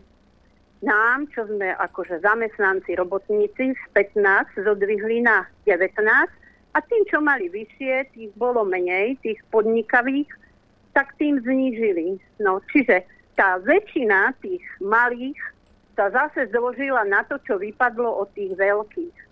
A teraz sa to...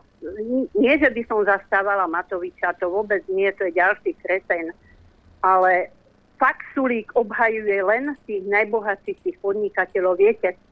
On si proste brúsil zuby, on si určite myslel, že keď pôjde s Matovičom do vlády, pretože jeho zaujímajú len financie, že bude minister financií. A tvakli mu zuby na prázdno, keďže není minister financií, takže vidíte, ide to tak, ako to ide. Jemu absolútne nezáleží na ľuďoch, na Slovákoch. Keď bolo najhoršie, chodil do Dubaja. Keď si zmyslí, ide do Austrálie. A to je všetko o tom. A viete, nie je ani on až taký čistý a taký zlatý, ako si niekto myslí. Tak on tiež mal nebankovku, ktorá skrachovala. Tak pán Danko sa ho na to priamo v parlamente, alebo v tých, keď boli tie predvolebné, viete, okolo okrúhlych stolov, tie debaty, tak sa ho rovno opýtal, komu nosí banány do väzenia. Čiže to bolo tak zakamuflované všetko. Čiže Tiež by mohol vysvetliť, ako to bolo s tou jeho nebankovkou. Vieme, ako dopadol Majský a iné nebankovky a on sa teraz tvári ako ten najmúdrejší, najčestnejší, najzodpovednejší a Slovensko upadá a oni, keď k niečomu príde, zdvihnú kotvy, majú peňazí, všetci stade to odídu a nás nahajú na pospas. Takže o tom to všetko je. A ďakujem vám za to, čo robíte. Ja tiež každému, koho stretnem, sa pýtam, či počúva Infovojnu, keď nevie, čo to je, mu vysvetlím, aby vás viac a viac ľudí počúvalo, aby sa ľudia zobúdzali. Takže toľko moje poznatky, moje vedomosti, čo si pamätám, to je aj možno 12-13 rokov dozadu. A bolo to vtedy o Sulíkovi aj v novom čase, v novinách, na titulnej stránke ináč o tom, ako tá jeho nebankovka volala sa SAN, S-A-N. To sa všetko dá overiť, zistiť, muselo to byť niekde registrované. Takže len toľko a ďakujem vám. Ďakujeme. Ja sa zase podelím o svoje poznatky s poslucháčkou. A krížom krážom som prešiel túto planétu. Pani Zlatá nie je taká veľká, ako si niekto môže myslieť. Naozaj nie. Nie je taká veľká. Ako pozerám na hodiny, tak toto bude pravdepodobne posledný dnešný telefonát od vás poslucháčov. Nech sa páči, počúvame. Zdravím, tu je Peter z Galanty. Ja tu pani, ktorú teraz telefonovala, chcem ešte doplniť, že Mikloš robil poradcu aj Počiatkovi, čiže Smeru. Takže aby vedela, že aj týmto smerom vietor fúkal kedysi. Dobre, pozdravujem, majte sa. Ďakujeme pekne. A ešte možno jeden telefonát stihneme. Máme 55, tak ak máte chuť sa teda s nami podeliť o vaše myšlienky 0950661116. Tuto pozerám. Á, predsa len. Dobre, máme telefón. Nech sa páči, počúvame. Haló. Chlapi, my mám Košice, počujete ma aj? Hej, my počujeme, len treba vypnúť rádio, lebo tam je to oneskorené. Ja aj trošku od vecí chcem povedať, len chcem sa vyjadriť k tomu pánovi Budajovi. Jak vymyslel všetky tie stroje na fľaše označením Z. Chodím po Košiciach, po Moldave, všade vidím, ako tie ženy nosia prázdne fľaše späť do auta. A v jednom obchode som dokonca našiel papier. Ak stroj nefunguje, hoďte ho tu vedľa do krabice, obsluha ho potom u práce. Takže neviem, koľko stalo všetky tie stroje do všetkých obchodov, ale absolútne, aspoň v Košiciach, ja nevidím, že by to fungovalo všade. Strašne veľmi veľa ľudí vidím, ako si podľa sa stredol. Takže pán Budaj, čo keby si prišiel ty do Košic, zobral si modný plášik a začal o tom pracovať. To je všetko, chlapí. Dúfam, že sa uvidíme na našej ráde. Zatiaľ, majte sa. Ja, určite sa uvidíme na Šírave. No ak príde on, my prídeme, ale ak on nepríde, tak... Progresívne Slovensko prestáva podporovať zotrvávanie vlády, ktorú naďalej de facto riadi Igor Matovič, oznámil Šimečka v reakcii na schválenie Matovičovho balíčka v Národnej rade. Je to pre nás zlomový bod. Vláda, riadená Igorom Matovičom, už nemôže automaticky počítať s našou podporou a našim hlasom, ak bude na stole jej zotrvanie. No tak Igor Matovič určite bude v plači a v smútku, že ty ho nepodporuješ. Hej? No dobre, ešte jeden telefonát. Nech sa páči, počúvame posledný. Zdravý Christian. Ja by som toľko, že tiež mi nejde do hlavy tá aféra s covidom a teraz s tou vojnou. Vypadá to, že všetci sú na jednom javisku, Zelenský aj s Putinom a na to oslabovanie ťahajú. A ešte na to poukazuje ten, že aj Putin, aj rakeťáček zo Severnej Korei sú tiež pod jedným dirigentom. Takže to si len prikladám, že fakt je to niečo divné všetko. A ešte niečo. Chcem vyhlásiť také referendum. Mne chýba strašne tá Ritpalová z toho džingla. To bolo také super, to je také niečo konečné, ako že keď máš tu dať vakcínu, tak poviete Ritpalovú. To je také hotové, že už ani vás neprehovárajú. Konečné, ako amen. Dobre, tak to je len taký návrh. Dobre. Aby ste to vrátili naspäť. Ďakujem. Ďakujeme pekne. Veď pred predošlou prestávkou bol ten jingle. Ja neviem, ako čo už mám robiť, človeče. Ja som hotový z toho. O 11:00 sme hrali ten jingle. Tak. A to je asi to posledné, čo sme dnes povedali. Už sa len rozlúčime. Ďakujeme vám za podporu, za pozornosť. Zajtra sa pozrieme na Ukrajinu trošku inak. Hej? Áno, zajtra bude hosťom pán Martin Koller. Dokonca ste si ho vyžiadali včera mailom a hovorím, hej, bude zajtra. A budú aj ďalší, o ktorých ste žiadali, keď sa tam spomínal Michal Kaliniak zo ZMOSu. Už som hodil udicu, tak uvidíme, či sa chytí, či bude ochotný prísť do Infovojny, neviem. Možno sa podarí. Ďakujem vám všetkým, do počutia, dovidenia zajtra.